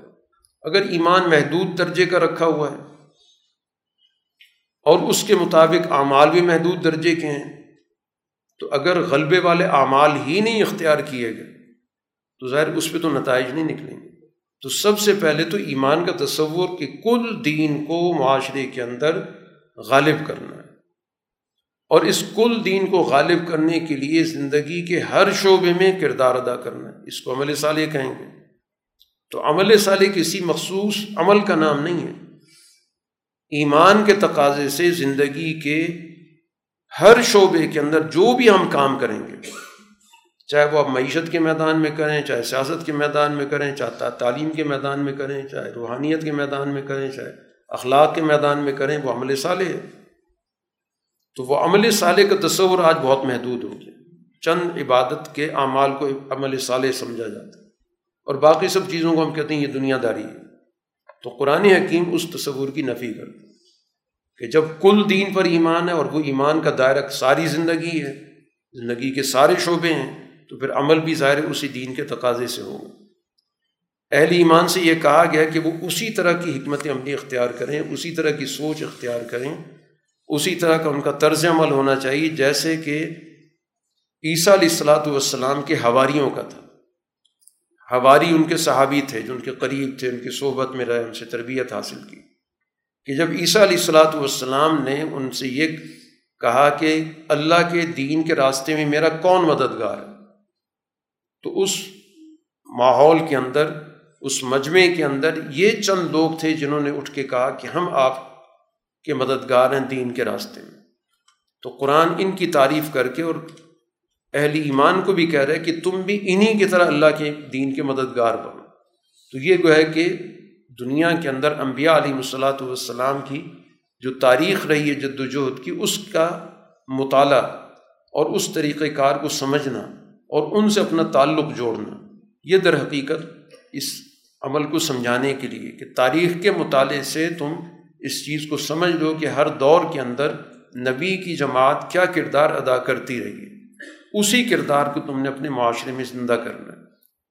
سورج جمعہ مدنی صورت ہے۔ اس میں اللہ تعالیٰ کی چار صفات کا خاص طور پر ذکر کیا گیا کہ وہ بادشاہ ہے، پاکیزہ ہے، غالب ہے اور حکمت والا ہے۔ اور انہی چار صفات کی نمائندگی رسول اللہ صلی اللہ علیہ وسلم کو اللہ تعالیٰ نے دنیا میں دی۔ چار ہی آپ کی صفات ذکر کی گئیں۔ انہی چار صفات کی نمائندگی رسول اللہ صلی اللہ علیہ وسلم کو اللہ تعالیٰ نے دی اللہ کی صفت بیان کی گئی، ملک، بادشاہ، حکمران۔ اور دنیا کے اندر حکمران یا حکومت معاشرے میں اپنے قوانین نافذ کرتی ہے۔ ان قوانین کا لوگوں تک ابلاغ کرتی ہے کہ ہماری یہ یہ قوانین ہیں، ہماری یہ یہ فرامین ہیں، ان پر عمل کیا جائے۔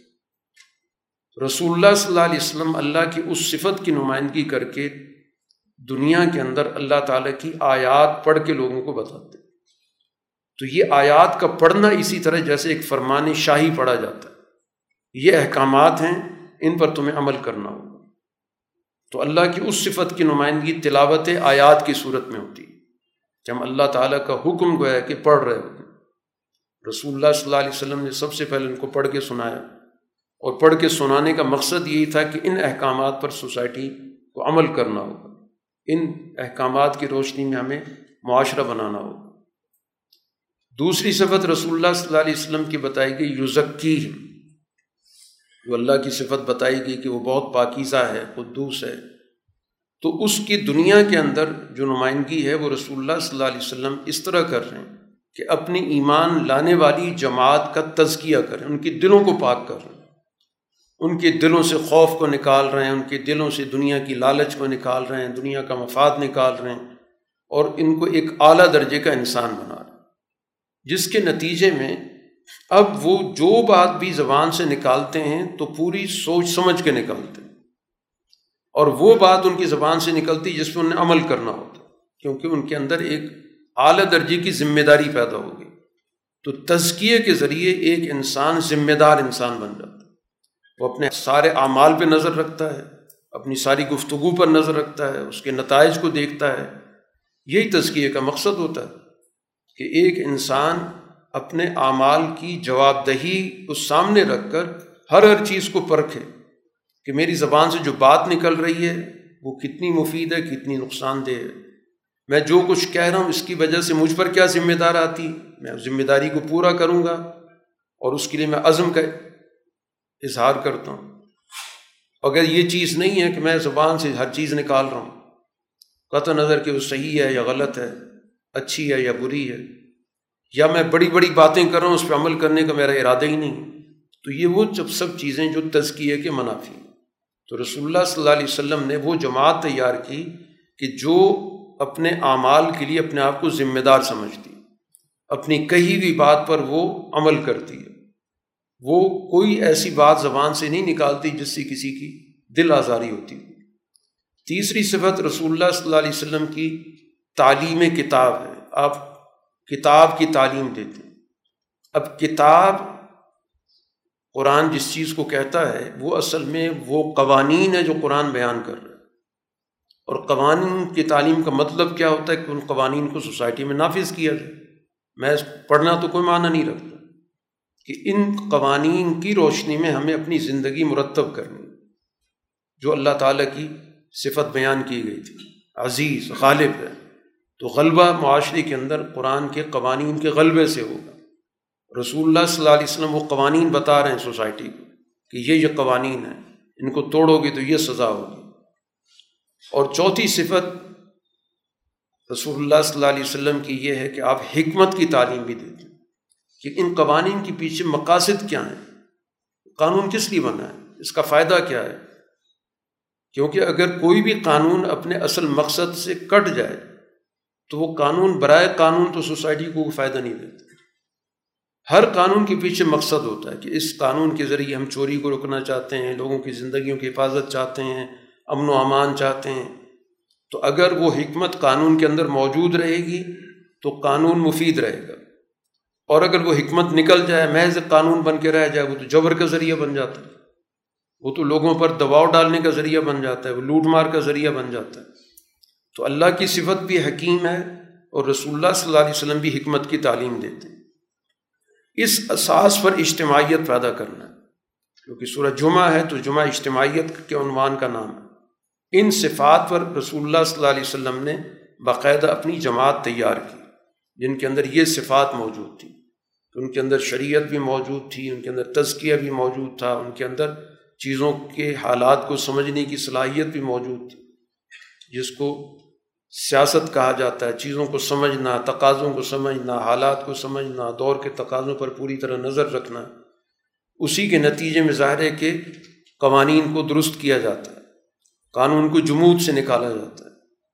اور اگر جمود پیدا ہو جائے تو قانون معاشرے کے لیے فرسودگی کا باعث بن جاتے ہیں۔ اب اسی تناظر میں قرآن حکیم نے تورات والوں کا بھی ذکر کیا کہ تورات والوں کا مسئلہ کیا ہوا تھا؟ کہ ان کے پاس تورات تو تھی، لیکن وہ صرف رسمی تعلیم ان کے پاس رہ گئی۔ اس کی روح نکل گئی، اس کے مقاصد نکل گئے۔ تو تم ایسا مت ماننا۔ کیونکہ ان کی مثال قرآن نے بتائی کہ جن کو تورات دی گئی تھی اور تورات کے تقاض نے پورے نہیں کیے، وہ ایسا ہے جیسے ایک گدے پر کتابیں لاد دی جائیں۔ تو اب اس گدے کو کتابوں کا تو کوئی فائدہ نہیں، سوائے اس نے ایک بوجھ اٹھا رکھا۔ تو اسی طرح صرف آپ کے پاس مذہبی تعلیمات موجود ہیں، ان پر عمل نہیں ہے۔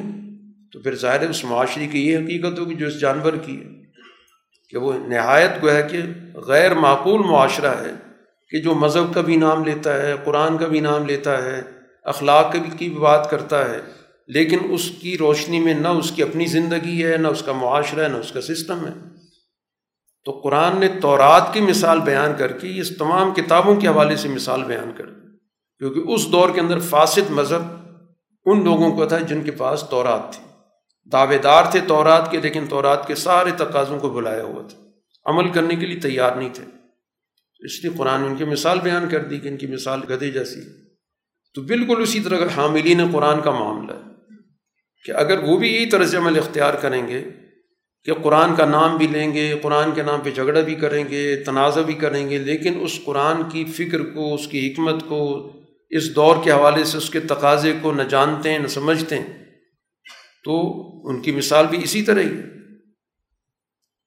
پھر اسی کے ساتھ قرآن حکیم نے اسی فاسد مذہبیت کا ایک نمونہ یہ بھی ذکر کیا کہ یہ اس دور کے اندر یہودیوں کا بڑا ظلم تھا کہ اصل دین ہمارے پاس ہے۔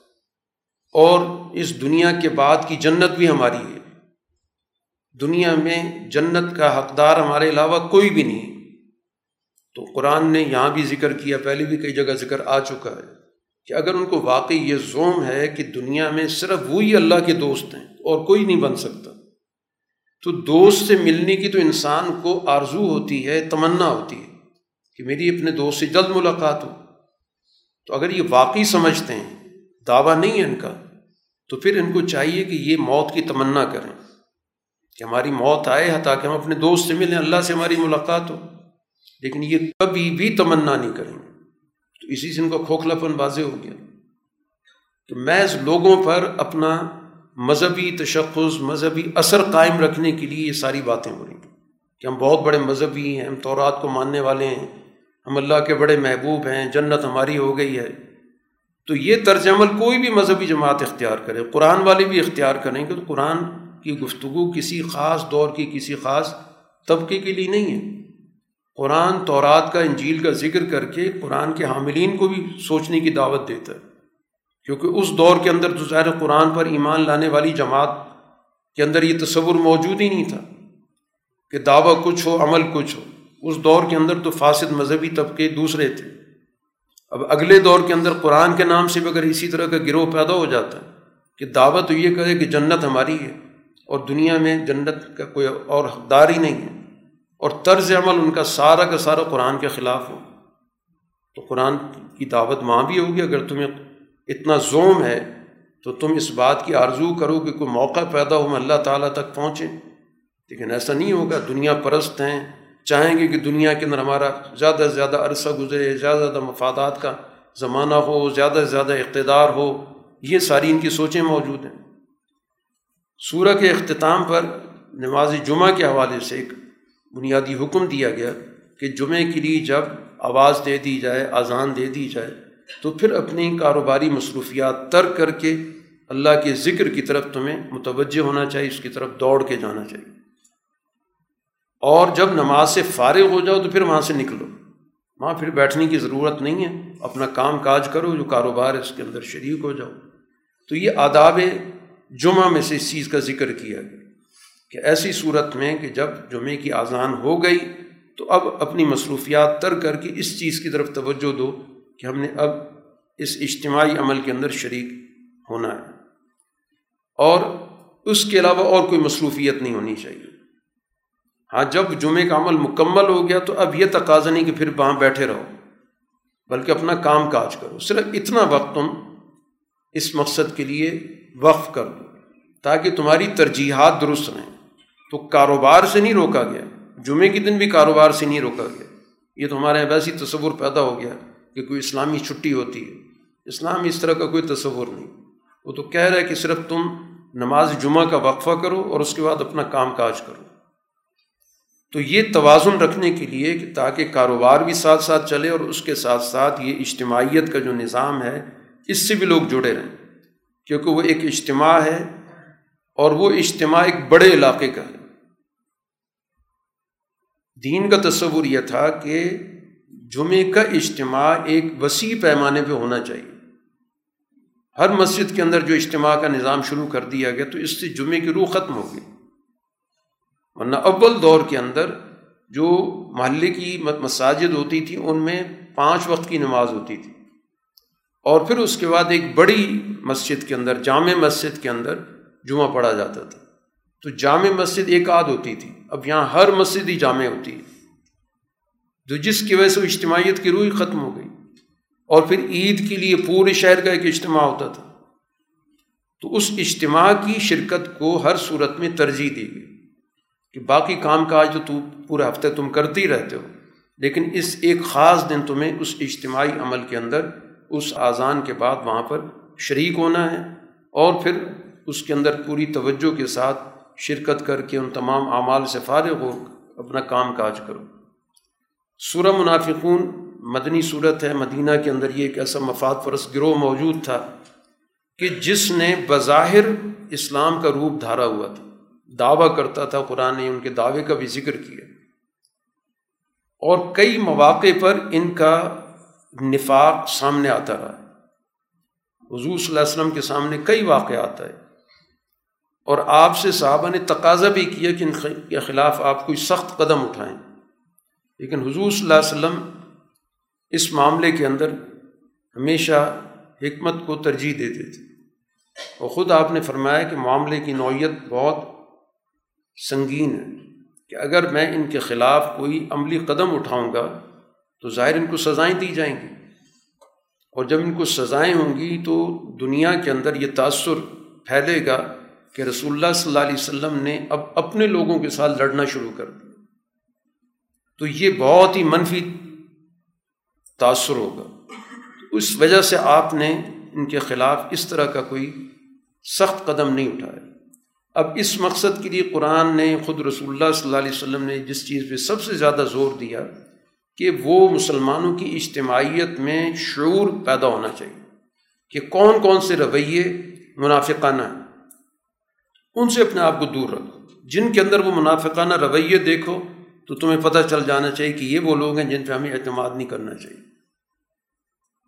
چنانچہ خاص پس منظر میں یہ آیات اتری ہیں کہ ایک غزبے سے واپسی کے دوران دو صحابہ کے درمیان کوئی آپس میں ذاتی طور پر کونچ نیچ ہو گئی۔ اتفاق سے ایک مہاجر صاحبی تھے، ایک انصاری صاحبی تھے۔ اور دونوں نے اپنے اپنے دوستوں کو دعوت دے دی۔ تو رسول اللہ صلی اللہ علیہ وسلم کے علم میں آئے تو اپنی سخت ان کو تنبیہ کی اور کہا، یہ کیا جاہلیت کی باتیں ہیں؟ تو زمانہ جاہلیت میں قبیلوں کی لڑائیاں ہوتی تھیں۔ ایک اپنے قبیلے کو بلا لیتا تھا، دوسرا اپنے قبیلے کو بلا لیتا تھا۔ ان کے درمیان معاملے کو آپ نے ختم کرایا۔ تو عبداللہ بن ابئی اس کو جب پتہ چلا تو اس نے اس موقع پر جو بات کی نے کہا کہ یہ باہر کے جو لوگ آئے ہوئے ہیں، یہ بہت ہی ذلیل قسم کے لوگ ہیں، ہم عزت دار لوگ ہیں۔ اب میں مدینہ جا کر جو عزت دار لوگ ہیں، وہ ذلیلوں کو وہاں سے نکال دیں یہ اس نے اپنے خاص حلقے میں بات کی۔ اب وہاں پر ایک کم سن صحابی بیٹھے ہوئے تھے۔ انہوں نے جب یہ بات سنی تو حضور صلی اللہ علیہ وسلم کو جا کے پہنچا دی کہ عبداللہ بن ابئی نے اس طرح کی بات کی۔ حضور صلی اللہ علیہ وسلم نے عبداللہ بن ابئی کو بلا لیا کہ تم نے ایسی بات کی ہے اس نے قسمیں کھانی شروع کر دیں کہ سوال ہی پیدا نہیں ہوتا، میں نے ایسی کوئی بات کی ہو۔ باقی یہ بچہ اس کو کیا پتہ ہی تو بات سمجھتے ہی کچھ نہیں، آپ کسی اور سے پوچھ لیں۔ تو باقیوں سے پوچھا تو باقیوں نے کہا کہ نہیں، ذمہ دار آدمی ہے، جب یہ کہہ رہا ہے کہ اس نے ایسی کوئی بات نہیں کی۔ تو اس کے بعد یہ آیات اتنی جس میں بتایا گیا کہ واقعتاً اس شخص نے یہ بات کی تھی۔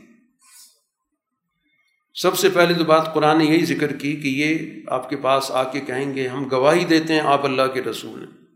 قرآن کہتا ہے کہ اللہ کو پتہ ہے آپ اللہ کے رسول ہیں۔ اللہ کی گواہی یہ کہ یہ جھوٹے یہ قسموں کو ڈھال کے طور پہ استعمال کرتے ہیں۔ بڑی بڑی قسمیں کھائیں گے تاکہ اپنی باتوں کو تحفظ دیں۔ اور جو کہہ چکے ہیں ان کے نتائج سے اپنے آپ کو بچائیں۔ تو یہ بظاہر ایمان لا کر دوبارہ کفر کی طرف چلے گئے۔ بظاہر ان کو آپ دیکھیں گے تو جسمانی طور پہ بڑے صحت مند نظر آئیں گے۔ اور ان کو آپ دیکھیں گے کہ یہ آپ ان کی بات توجہ سے سنیں گے۔ لیکن حقیقت کیا ہے کہ ان کے اندر کھوکھلا پن ہے۔ یوں سمجھیں کہ جیسے دیوار کے ساتھ لکڑیاں لگی ہوئی ہیں۔ بے روح۔ اور اتنے بز دل ہیں کہ ذرا سی کوئی زور سے بات کرے، کہیں زور سے آواز آ جائے بات کرنے کی۔ تو ان کو یہ خیال ہوگا کہ شاید ہمارے بارے میں کوئی اعلان ہو گیا۔ ہمارا پول کھل گیا۔ تو اللہ تعالیٰ ان لوگوں کو تباہ کرے، یہ معاشرے کے اندر گویا کہ خرابی پیدا کر۔ رہے اور جب ان سے یہ کہا جاتا ہے کہ چلیں ماضی میں تم سے غلطیاں ہو گئیں، اب آ جاؤ، اللہ کے رسول سے آ کے معافی مانگو، ان سے درخواست کرو کہ وہ اللہ سے تمہاری مغفرت مانگے۔ تو اپنے سر جھکا لیتے ہیں، اس کام کے لیے تیار نہیں ہوتے۔ تو اب ان کے لیے آپ مستقبل کے اندر اللہ سے مغفرت مانگے یا نہ مانگے، کوئی فرق نہیں پڑے گا۔ اللہ نہیں معاف کرتا ہے یہ وہ لوگ ہیں جنہوں نے باقاعدہ یہ اعلان کیا اپنے حلقے میں کہ آئندہ سے ہم ان لوگوں پہ خرچ نہیں کریں گے۔ یہ جو حضور صلی اللہ علیہ وسلم کے پاس لوگ بیٹھے ہوئے ہیں، تاکہ یہاں سے نکل جائیں۔ جب ان کو بھوک آئے گی، فاقہ آئے گا تو یہاں سے چلے جائیں گے۔ تو یہاں پر اللہ تعالیٰ کی طرف سے اعلان کیا گیا کہ خزانے تو اللہ کے پاس ہیں۔ اللہ تعالیٰ نے مختلف مواقع پر مسلمانوں کو مختلف جنگوں کے اندر وہ خزانے عطا کیے ہیں، تو ان کا محتاج تو نہیں بنایا۔ اور وہ جملہ بھی یہاں پر قرآن نے ذکر کر دیا کہ انہیں یہ بات کہی ہے کہ مدینہ جائیں گے تو عزت دار لوگ ذلیلوں کو نکالیں گے۔ تو منافقت کا جو معاملہ ہے، اس کو قرآن نے بڑی وضاحت کے ساتھ، جتنی وضاحت سے قرآن نے نفاق کے موضوع پر بات کی ہے، اتنی تفصیل کے ساتھ اس نے کفر اور شرک پر بات نہیں کی، اور خاص طور پہ رویوں کے حوالے سے۔ کیونکہ کافر کا معاملہ تو واضح ہے، جو کچھ اس کے دل میں وہی زبان بھی لا رہا ہے۔ اس کا جواب اپنی جگہ پر۔ لیکن ان کی گفتگو سے نہیں پتہ چلتا، ان کے رویوں سے پتہ چلے گا۔ اس لیے قرآن و رویوں کو ذکر کرتا ہے۔ کہ بہت زیادہ قسمیں کھانا بات سے مکر جانا، موقع پر جب ان کو بلایا جائے، موقع پہ نہ پہنچنا، جنگوں میں پیچھے رہ جانا، دولت یا مال کی تقسیم کے وقت بڑھ چڑھ کے آگے آ جانا، یہ سارے مختلف قسم کے ان کے طریقۂ واردات ہیں جو قرآن نے ذکر کی۔ تو نفاق سے بچنا گویا کہ معاشرے کے اندر اپنے رویوں کو بچانا بھی بہت ضروری ہے۔ اس لیے تو رسول اللہ صلی اللہ علیہ وسلم نے علامات کے ذریعے، اخلاق کے ذریعے ہمیں سمجھایا کہ جس کے اندر بد عہدی ہوگی، جس کے اندر جھوٹ ہوگا، جس کے اندر بدیانتی ہوگی، جس کے اندر گالی گلوچ ہوگی، تو یہ ساری نفاق کی علامات ہیں۔ تو ان رویوں کو درست کرنا یہ در حقیقت نفاق سے بچنے کے لیے لازمی تقاضا ہے۔ صرف ایمان کا دعویٰ کرنا یا کچھ ظاہری اعمال کرنا، یہ نفاق سے دوری کی علامتیں نہیں ہیں۔ کیونکہ اس دور کے اندر بھی منافقین مسجد نبی میں بھی آتے تھے، نماز میں بھی شریک ہوتے تھے، چاہے وہ بدلی سے ہوتے ہوں۔ اسی طرح جب کوئی خرچ کرنے کا موقع آتا تھا تو کچھ نہ کچھ خرچ بھی کرتے تھے۔ امن کی حالت میں ان کا نہیں پتہ چلتا تھا۔ ہمیشہ منافقین کا پتہ اس وقت چلا ہے کہ جب کوئی جنگ کا موقع ہے میدان میں نکلنے کا موقع ہے تو یا تو میدان میں جا کے ان کا پتہ چلا یا میدان میں جانے سے پہلے ان کے عذر بہانوں سے پتہ چلا، یا میدان سے واپس آ کر جو کچھ آ کے اپنی داستانیں سناتے تھے، اس سے پتہ چلتا تھا۔ تو ہمیشہ ان کا رویوں سے ہی پتہ چلا، اس لیے قرآن انہی رویوں کی بڑی تفصیل کے ساتھ وضاحت کرتا۔ اس سورہ کے اختتام میں اہل ایمان سے یہ کہا گیا کہ اللہ سے جو تعلق ہے، یہ تمام تعلقات پہ غالب رہنا چاہیے۔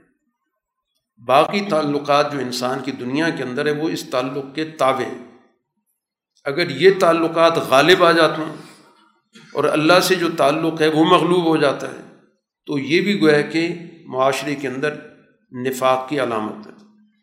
اس کو بھی گویا کہ قرآن حکیم نے یہاں پر خاص طور پر ذکر کیا۔ اور انفاق یعنی اللہ کے راستے میں خرچ کرنا، اس کی خاص طور پہ تاکید یہاں پر اس لیے کی گئی کہ منافقین کے اندر دولت کے ساتھ، سرمایہ کے ساتھ حد درجہ محبت موجود ہے۔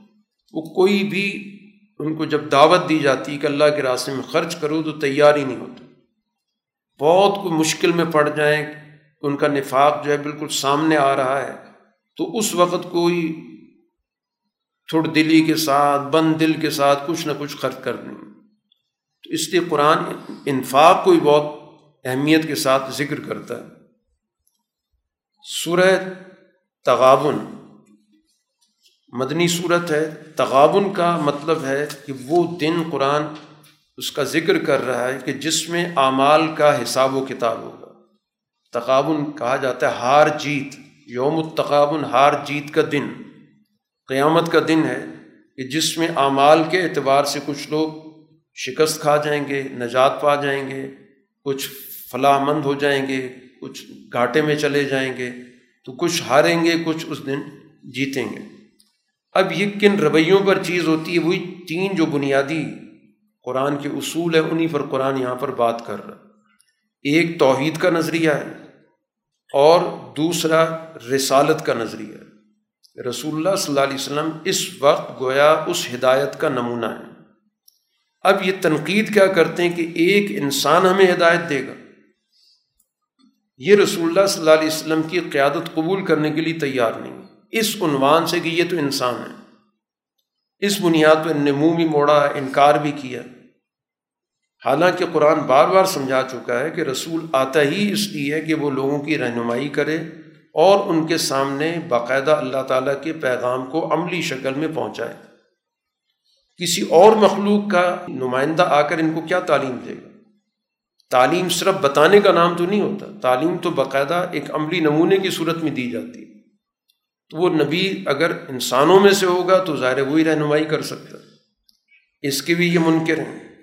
اسی طرح یہ نتائج کے قانون کی بھی منکر ہیں۔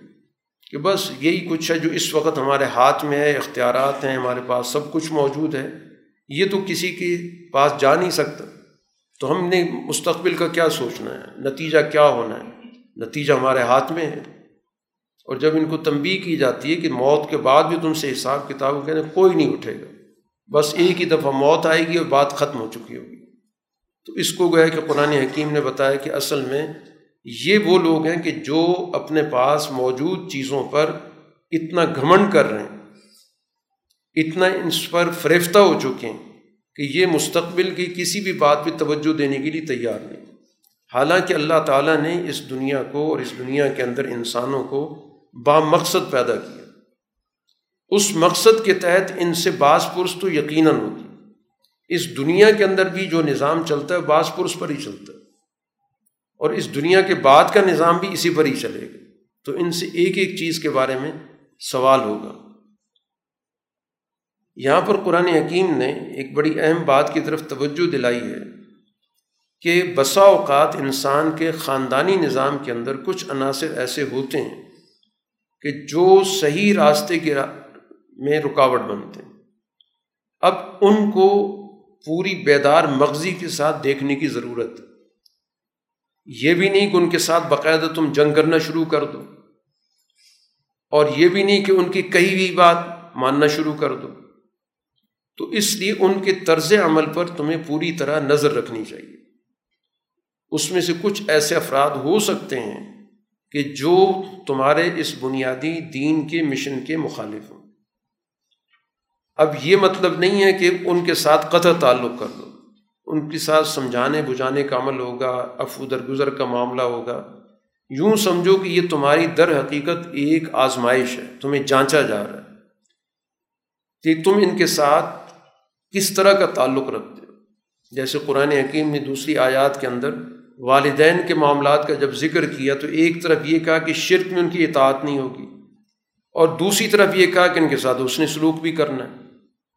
اسی طرح گویا کہ اولاد کے بارے میں بھی کہا جا رہا ہے اور اسی طرح اپنی شریک حیات کے بارے میں بھی کہا جا رہا ہے کہ ہو سکتا ہے کہ یہ تعلقات بھی تمہیں دین کے راستے میں رکاوٹ کا باعث بنے۔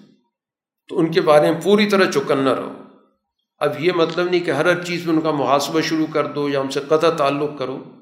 تمہاری ذمہ داری ہے، وہ تو ذمہ داری تم نے پوری کرنی ہے۔ لیکن ان کے کہے ہوئے میں آنا یا ان کی محبت میں اتنے آگے چلے جانا کہ دین کے تقاضے فراموش ہو جائیں، تو اس سے اپنے آپ کو دور رکھو۔ صورت طلاق مدنی صورت ہے، جو کہ ابھی گھریلو نظام کی بات ہوئی ہے۔ تو قرآن اور حدیث سب سے زیادہ اس چیز پہ زور دیتے ہیں۔ کہ خاندانی نظام کو مکمل طور پر محفوظ رکھنا چاہیے۔ حت الامکان اس کو ٹوٹنے سے بچانا چاہیے۔ لیکن اگر معاملات اتنے خراب ہو جائیں کہ نباہ کی کوئی صورت نہ رہے، تو پھر ظاہر ہے کہ اس دین نے طلاق کا تصور بھی رکھا ہے۔ جبکہ دیگر کئی مذاہب دنیا میں ایسے پائے جاتے ہیں جن کے یہاں مذہبی طور پہ طلاق کا سرے سے کوئی تصور نہیں۔ چاہے وہ پوری زندگی ایک دوسرے سے علیحدہ رہیں، لیکن ان کے درمیان طلاق نہیں ہوتی۔ تو اس سے اور زیادہ خرابیاں پیدا ہوتی ہیں۔ ان کی زندگی کے اندر اور زیادہ مسائل پیدا ہوتے ہیں۔ تو قرآن نے طلاق کا بھی باقاعدہ تصور دیا، اس کے احکامات بھی بتائے۔ چنانچہ جب طلاق ہو گئی تو اس کے بعد کی کیا نوعیت ہوتی؟ عدت کا ایک تصور دیا گیا کہ عورت طلاق کے بعد باقاعدہ ایک وقت گزارے گی، اس کو عدت کہتے ہیں۔ کچھ احکامات قرآن نے سورہ بقرہ میں ذکر کر دی اور کچھ احکامات اس سورہ طلاق کے اندر ذکر کیے۔ گئے ایک تو یہ بات بتا دی گئی کہ دوران عدت خواتین کو باقاعدہ گھر دینا اس سابق شوہر کی ذمہ داری ہے اور وہ گھر سے نہ نکال سکتا ہے، نہ ان کو خود نکلنا چاہیے۔ سوائے اس کی کوئی ایسی غیر معمولی صورت حال ہو جائے تو ایک علیحدہ بات۔ اب جب عدت موجود ہے تو عدت کے دوران شوہر کو رجوع کا حق حاصل ہے کہ اگر وہ دوبارہ تعلقات بحال کرنا چاہتا ہے تو اچھے انداز سے تعلقات بحال کرے یا اچھے انداز سے رخصت کر دے۔ لٹکا کے رکھنا، نقصان پہنچانے کی نیت سے طلاق دی، پھر رجوع کر لیا، پھر طلاق دی، تو یہ طرز عمل غلط ہے۔ اور اس سارے معاملے کے اندر عادل لوگوں کو، دو آدمیوں کو گواہ بھی بنا لو تاکہ کوئی آپس میں اختلاف رائے ہو، تو دو آدمیوں کو پتہ تو ہو کہ اصل مسئلے کی نوعیت کیا ہے۔ اسی طرح اس عرصے کے اندر قرآن حکیم نے اس چیز کو بھی ذکر کر دیا کہ ان کو تنگ مت کرو۔ جو سکونت تم نے ان کو عطا کی ہے، رہائش دی ہے، تو اس دوران ان کے ساتھ بدسلوکی نہیں ہونی چاہیے۔ اگر وہ حاملہ ہیں، تو پھر بھی ان پر خرچہ لازم ہوگا۔ بچے کی پیدائش کے بعد بھی طلاق تو ہو چکی ہے۔ لیکن اس بچے کی وجہ سے جو اخراجات ہیں، بچے کے بھی اخراجات اور بچے کی ماں کے اخراجات بھی اس شخص کے ذمے ہوں گے۔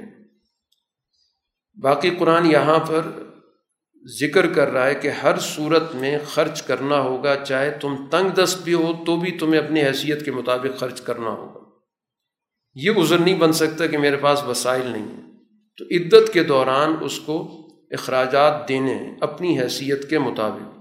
اچھی حیثیت ہے اس کے مطابق دے، اگر کمزور حیثیت ہے تو اس کے مطابق دے۔ سورہ تحریم مدنی صورت ہے۔ اس میں ایک خاص واقعے کا ذکر ہے کہ ایک موقع پر رسول اللہ صلی اللہ علیہ وسلم جو آپ تمام ازواج متحرات کے گھر اثر کی بات جایا کرتے تھے، تو ایک موقع پر حضور صلی اللہ علیہ وسلم کا کچھ زیادہ قیام ہو گیا، حضرت زینب۔ بنت جہش رضی اللہ تعالیٰ عنہا کے گھر۔ انہوں نے کوئی آپ کو شہد پیش کر دیا تو جس کی وجہ سے کچھ دیر لگ گئی۔ اب ازواج متحرات ظاہر ہے کہ ان کا آپس میں جو تعلق تھا وہ کھینچاتانی کا تو فطری طور پہ ہوتا ہے کہ ہر زوجہ چاہتی تھی کہ حضور صلی اللہ علیہ وسلم کا زیادہ قیام اس کے پاس ہو۔ تو جب ان کی علم میں آیا کہ حضور صلی اللہ علیہ وسلم کو دیر وہاں پہ ہوئی تو حضرت عائشہ رضی اللہ تعالیٰ عنہ اور حضرت حفصہ، ان دونوں نے اس چیز کو کہ آئندہ کے لیے حضور صلی اللہ علیہ وسلم اتنا وقت وہاں نہ لگائیں یا کہیں بھی نہ لگائیں، اس کے لیے انہوں نے ایک حکمت عملی اختیار کی کہ جب آپ آئے ان کے گھر میں تو ان نے کہا کہ حضور صلی اللہ علیہ وسلم سے کہ ہمیں آپ سے کچھ بو آ رہی ہے، گوند کی۔ حضور صلی اللہ علیہ وسلم نے کہا کہ میں نے ایسی تو کوئی چیز استعمال نہیں کی شہد استعمال کیا، ہو سکتا ہے کہ شہد کی مکھی کسی ایسی جگہ پہ بیٹھی ہو، تو جس کی وجہ سے کوئی اس طرح کی اس میں بو آ رہی ہو۔ تو اس موقع پہ حضور صلی اللہ علیہ وسلم نے آئندہ کے لیے قسم کھا لی کہ میں آئندہ شہد استعمال نہیں کروں گا۔ تو اس پر یہ آیات اتری کہ آپ حلال چیز کو کیوں حرام کر رہے ہیں؟ صرف اپنی بیویوں کی خوشنودی کے لیے۔ تو آپ پر لازم ہے کہ آپ اپنی قسم توڑیں۔ حلال چیزوں کو آپ حرام نہیں کر سکتے۔ تو یہ باقاعدہ گوئے کہ ایک تعلیم آئندہ کے لیے دے دی گئی کہ آپ کسی چیز سے پرہیز کے طور پہ دور رہیں، ایک علیحدہ بات ہے۔ لیکن کسی چیز کو آپ اپنے اوپر ممنوع قرار دے دیں یا کسی حلال چیز کو آپ کہیں، اب میں اس کو کبھی بھی استعمال نہیں کروں گا، تو اس چیز سے روک دیا گیا کہ حلال اور حرام کا فیصلہ یہ اللہ نے کرنا ہوتا کسی کو اختیار نہیں دیا گیا کہ وہ اپنے طور پہ حلال حرام کے فیصلے کرے۔ تو حضور صلی اللہ علیہ وسلم کے اس واقعے کے ذریعے گویا کہ امت کو ایک تعلیم دینا مقصود تھی۔ کہ مستقبل کے اندر بھی یہ اختیارات کسی فرد کے پاس نہیں۔ حلال چیز قیامت تک حلال ہے، حرام چیز قیامت تک حرام ہے۔ باقی اگر کسی کو کوئی چیز طبی طور پہ پسند نہیں ہے یا اس کے طبی طور پہ اسے کوئی نقصان پہنچاتی ہے تو اس کو استعمال نہ کرے۔ لیکن حلال و حرام کے الفاظ استعمال کر کے ان کو اپنے سے دور کرنا یہ درست نہیں۔ پھر اسی طرح ایک اور واقعے کی طرف بھی قرآن نے یہاں پر اشارہ کیا ہے۔ کہ حضور صلی اللہ علیہ وسلم نے ایک موقع پر حضرت حفصہ سے ایک راز کی بات کی۔ اور وہ راز کی بات یہ تھی کہ میرے بعد دنیا سے جانے کے بعد جو خلافت کا نظام ہے، اس کی ذمہ داری پہلے ابو بکر رضی اللہ تعالیٰ عنہ کے پاس آئے گی اور پھر تمہارے والد عمر کے پاس ہے اور سختی سے کہہ دیا کہ یہ بات تم نے کسی کو نہیں بتائی۔ اب حضرت حفصہ کی حضرت عائشہ کی اچھی آپس میں دوستی تھی تو حضرت حفصہ نے حضرت عائشہ کو بتا دیا، کیونکہ ظاہر اس میں ان کی بھی ایک خوشی کی بات تھی کہ ان کے والد کا ذکر تھا ان کو پہلے خلافت ملی۔ تو یہ چیز گویا کہ اللہ تعالیٰ نے اس پہ حضور صلی اللہ علیہ وسلم کو اطلاع دے دی۔ تو حضور صلی اللہ علیہ وسلم نے ان کو بلایا پوچھا کہ تم نے اطلاع دے دی تھی، تو اپنی سخت ناراضگی کا اس پہ اظہار کیا اور ان نے پوچھا بھی، حضرت حفصن نے کہ آپ کو کس نے بتا دیا تو اس پر قرآن کی آیات ہیں کہ مجھے اللہ تعالیٰ نے بتا دی۔ اور آئندہ کے لیے ان کو تنبی کر دیں کہ اگر آئندہ ان نے ایسے کیا تو پھر اللہ تعالیٰ کی طرف سے سخت فیصلہ آئے گا۔ اور اگر وہ واقعتاً انہیں احساس ہو جاتا ہے کہ ہم سے غلطی ہوئی ہے، وہ توبہ کر لیتی ہیں، تو اللہ تعالیٰ توبہ قبول کرنے والا ہے۔ تو اسی ضمن میں ازواج متحرات کی یہاں صفات بیان کی گئی۔ قرآن نے تو انداز ہی اختیار کیا کہ اگر حضور صلی اللہ علیہ وسلم کسی وجہ سے ان کو طلاق دے دیں تو اللہ تعالیٰ ان کے بدلے میں ان صفات کی خواتین آپ کو دے دے گا۔ اب چونکہ حضور صلی اللہ علیہ وسلم نے تو کسی کو طلاق دی نہیں، تو یہ صفات گویا کہ در حقیقت ازواج متحرات کی صفات ہیں جو قرآن نے یہاں پر ذکر کی کہ اللہ تعالیٰ کی سامنے جھکنے والی، فرما برداری کرنے والی، ایمان لانے والی، توبہ کرنے والی، عبادت کرنے والی روزہ رکھنے والی، یہ ساری صفات قرآن حکیم نے یہاں پر ان ازواج متحرات کے ذکر کی۔ اسی کے ساتھ قرآن حکیم نے یہاں پر تمام اہل ایمان کو توجہ دلائی ہے کہ اپنے خاندانی نظام پہ خاص طور پہ توجہ رکھیں۔ اس کی دیکھ بھال کریں، کیونکہ خاندانی نظام بڑی اساسی حیثیت رکھتا ہے۔ اگر وہ درست ہوگا تو وہیں پر ہونے والی جو تربیت ہے، اسی کے نتائج سوسائٹی میں منتقل ہوں گے۔ وہاں خرابی پیدا ہو گئی تو وہ خرابی صرف وہاں خاندان تک محدود نہیں رہے گی، بلکہ پوری سوسائٹی میں منتقل ہوگی اس وجہ سے قرآن حکیم خاندانی نظام کو بڑی تفصیل کے ساتھ بیان کرتے اور خاص طور پہ قرآن نے جن موضوعات پہ تفصیلی گفتگو کی ہے، اس میں آئلی نظام خاص طور پر ذکر کیا کیونکہ ہر انسان آئلی نظام سے جڑا ہوتا ہے۔ باقی دنیا کے نظام تو بعد میں بنتے ہیں، حالات کے مطابق، لیکن آئلی نظام تو ہر صورت میں وجود میں آتا ہے۔ اور یہاں کی جو تربیت ہے وہ سوسائٹی پر اس کے اثرات پڑتے ہیں۔ تو اگر آئلی نظام صحت مند ہوگا تو سوسائٹی کو صحت مند افراد ملیں گے۔ اس میں اگر فساد ہوگا، اس میں خرابی ہوگی تو سوسائٹیوں کو بھی اسی طرح کے افراد ملیں گے۔ اس لیے قرآن حکیم یہاں پر خاص طور پر اس پہ توجہ دلاتا ہے۔ ایک اور چیز جو سورہ کے اندر ذکر کی گئی وہ توبۃ النسوح ایسی توبہ کرنا کہ جس میں ایک انسان یہ فیصلہ کرے کہ اس نے اپنی آنے والی زندگی کو گزشتہ زندگی سے بالکل مختلف رکھنا ایسی توبہ کرو۔ وہ وقتی توبہ کہ کچھ احساس ہو گیا، کر لیا، پھر وہی دوبارہ طریقۂ کار اختیار کر لیا۔ یہ توبۃ النسو نہیں ہے۔ توبۃ النسو وہ کہلاتی ہے کہ جس میں انسان مکمل طور پہ عزم کرتا ہے کہ اب ان خرابیوں سے، ان بیماریوں سے، ان کوتاہیوں سے اپنے آپ کو مستقل طور پہ وہ علیحدہ کر رہا ہے اب کبھی بھی ان چیزوں کو دوبارہ نہیں کرے گا۔ یہ عزم ہونا ضروری ہے۔ باقی انسان سے ہو جاتی ہیں بعد میں بھی۔ دوبارہ اس کے لیے فیصلہ کن طریقۂ کار اختیار کرے۔ لیکن ڈاما ڈول کہ ابھی تو چلیں توبہ کرتے ہیں، پھر دیکھی جائے گی۔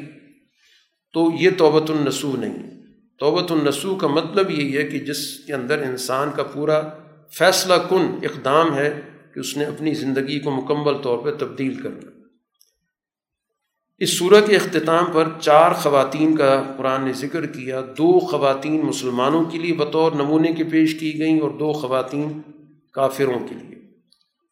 اور دونوں طرح کی خواتین کا ماحول بالکل مختلف ہے۔ حضرت نو علیہ السلاۃ والسلام اور حضرت دودھ کی بیویاں، حالانکہ انبیاء کی بیویاں لیکن یہ نمونہ بن گئی کافروں کے لیے۔ ایمان نہیں لائیں۔ نو علیہ السلام کی بھی نو علیہ السلام پہ ایمان نہیں لائی لوت علیہ السلام کی بھی ان پر ایمان نہیں لائی بلکہ اس وقت کے کافروں کے ساتھ وہ شامل ہو گئے۔ تو قرآن حکیم نے اس کا بھی ذکر کیا کہ کتنا بڑا قریبی رشتہ تھا، لیکن نبی بھی اپنی بیویوں کو عذاب سے نہیں بچا سکیں اور نہ بچا سکے دنیا کے اندر۔ تو یہ پیغام دے دیا کہ کہ محض تعلقات یا رشتہ داری کتنی ہی اعلیٰ کیوں نہ ہو اگر بنیادی طور پر ایمان اور عمل صالح موجود نہیں ہے، تو یہ کوئی کام نہیں دیں گے اس کے برعکس دو خواتین کا ذکر کیا گیا۔ ایک فرعون کی بیوی کا، حالانکہ فرعون جیسے ظالم کی بیوی تھی، لیکن وہ ایمان لے آئی تھی موسیٰ علیہ السلاۃ والسلام پر۔ اور پھر فرعون کے مظالم بھی اس نے اس دنیا کے اندر سہے۔ اس نے پھر اللہ سے دعا بھی کی۔ اس دعا کا یہاں پر ذکر بھی موجود ہے کہ مجھے فرعون سے، فرعون کے کردار سے اور ظالموں سے مجھے نجات عطا کر۔ تو اللہ تعالیٰ نے ظاہر اس کا ذکر ہمیشہ کے لیے محفوظ کر دیا ایک نمونے کے طور پر کہ یہ عورت گویا کہ اہل ایمان کے لیے ایک نمونہ عمل ہے۔ دوسری خاتون حضرت مریم کی ہے کہ ظاہر اللہ تعالیٰ نے ان کو بھی بہت بڑے اعزاز سے نوازا ہے کہ ان کے پاس عیسیٰ علیہ السلاۃ والسلام کی پیدائش ہوتی ہے اور بہت ہی پاک دامن خاتون تھیں اور رہتی دنیا تک اللہ تعالیٰ نے ان کی پاک دامنی کا اعلان کر دیا۔ سورہ ملک مکی صورت ہے۔ اس میں کائنات گیر بادشاہت جو اللہ تعالیٰ کی ہے، اس کا ذکر کیا گیا۔ یہ پوری دنیا پر اللہ کا نظام چل رہا ہے، آسمان پر، زمین پر۔ اور پھر اسی طرح خود انسان کی جو زندگی ہے، اس میں بھی اس کا پوری طرح عمل دخل موجود ہے۔ یہاں پر دو بڑے بنیادی ذرائع کا ذکر کیا گیا جن کے ذریعے انسان سچائی کے راستے کو اختیار کر سکتا ہے۔ ایک سننے کا عمل کہ جس کے ذریعے ہم حقائق سنتے ہیں اور دوسرا غور و فکر کرنے کا عمل۔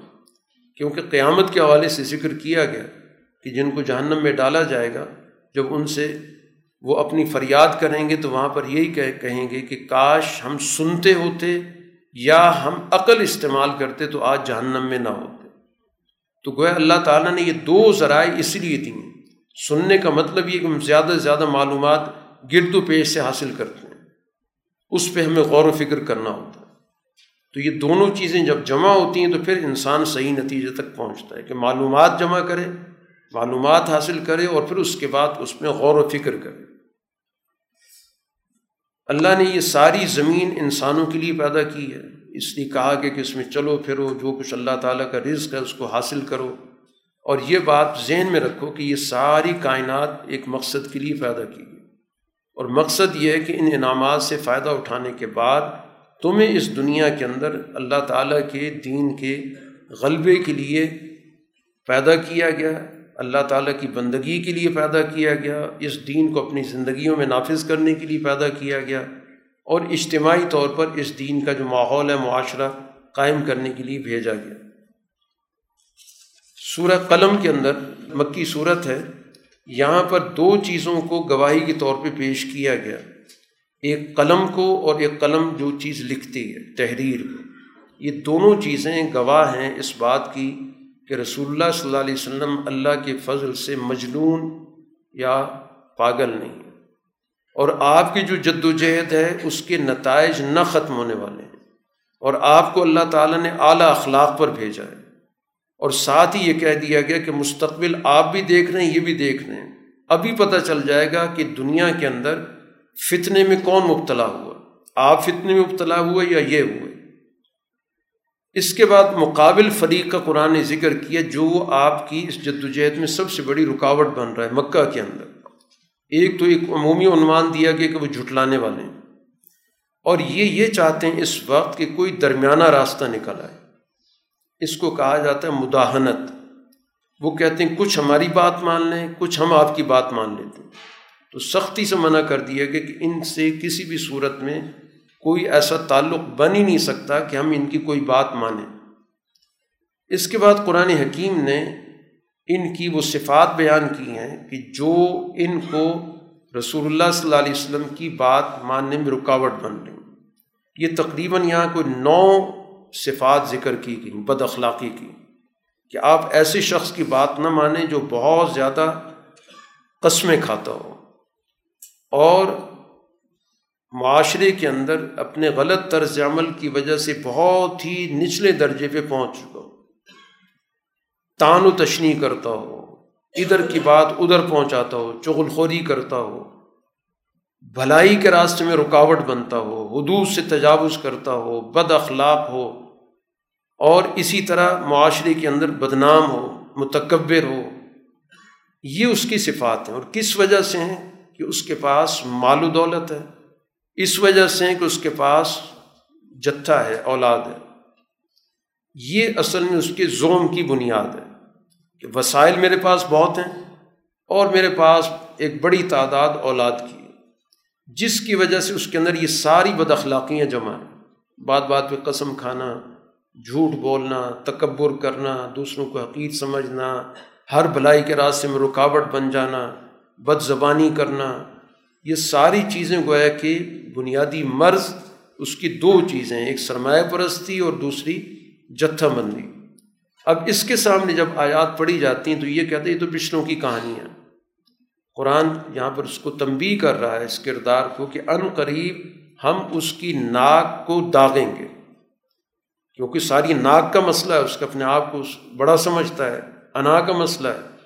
تو اس لیے اس کی اسی ناک کو جس کی، جس پہ مکھی نہیں بیٹھنے دیتا، اسی ناک کو ہم داغیں گے۔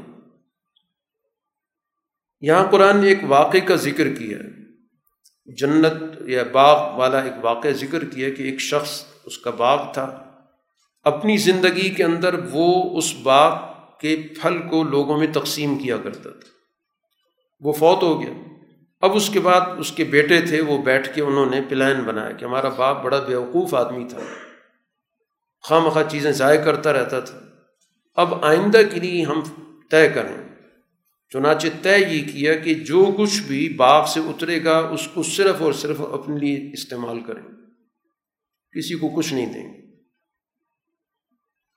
اس کے بعد پلان کر کے جس دن باغ سے پھل اترنا تھا نے کہا، جلدی جاؤ، دن میں نہیں جانا، کیونکہ دن میں سارے وہ لوگ آ جائیں گے جن کو عادت پڑ چکی ہے کہ وہ جمع ہو جائیں گے اور ہمیں ظاہر ہے کہ ان کو دینا پڑ جائے گا۔ تو اس کا طریقہ یہ ہے کہ ہم بالکل صبح صبح نکلیں، شہری کے وقت نکلیں اور پہلی جا کے سارا پھل اتار لیں۔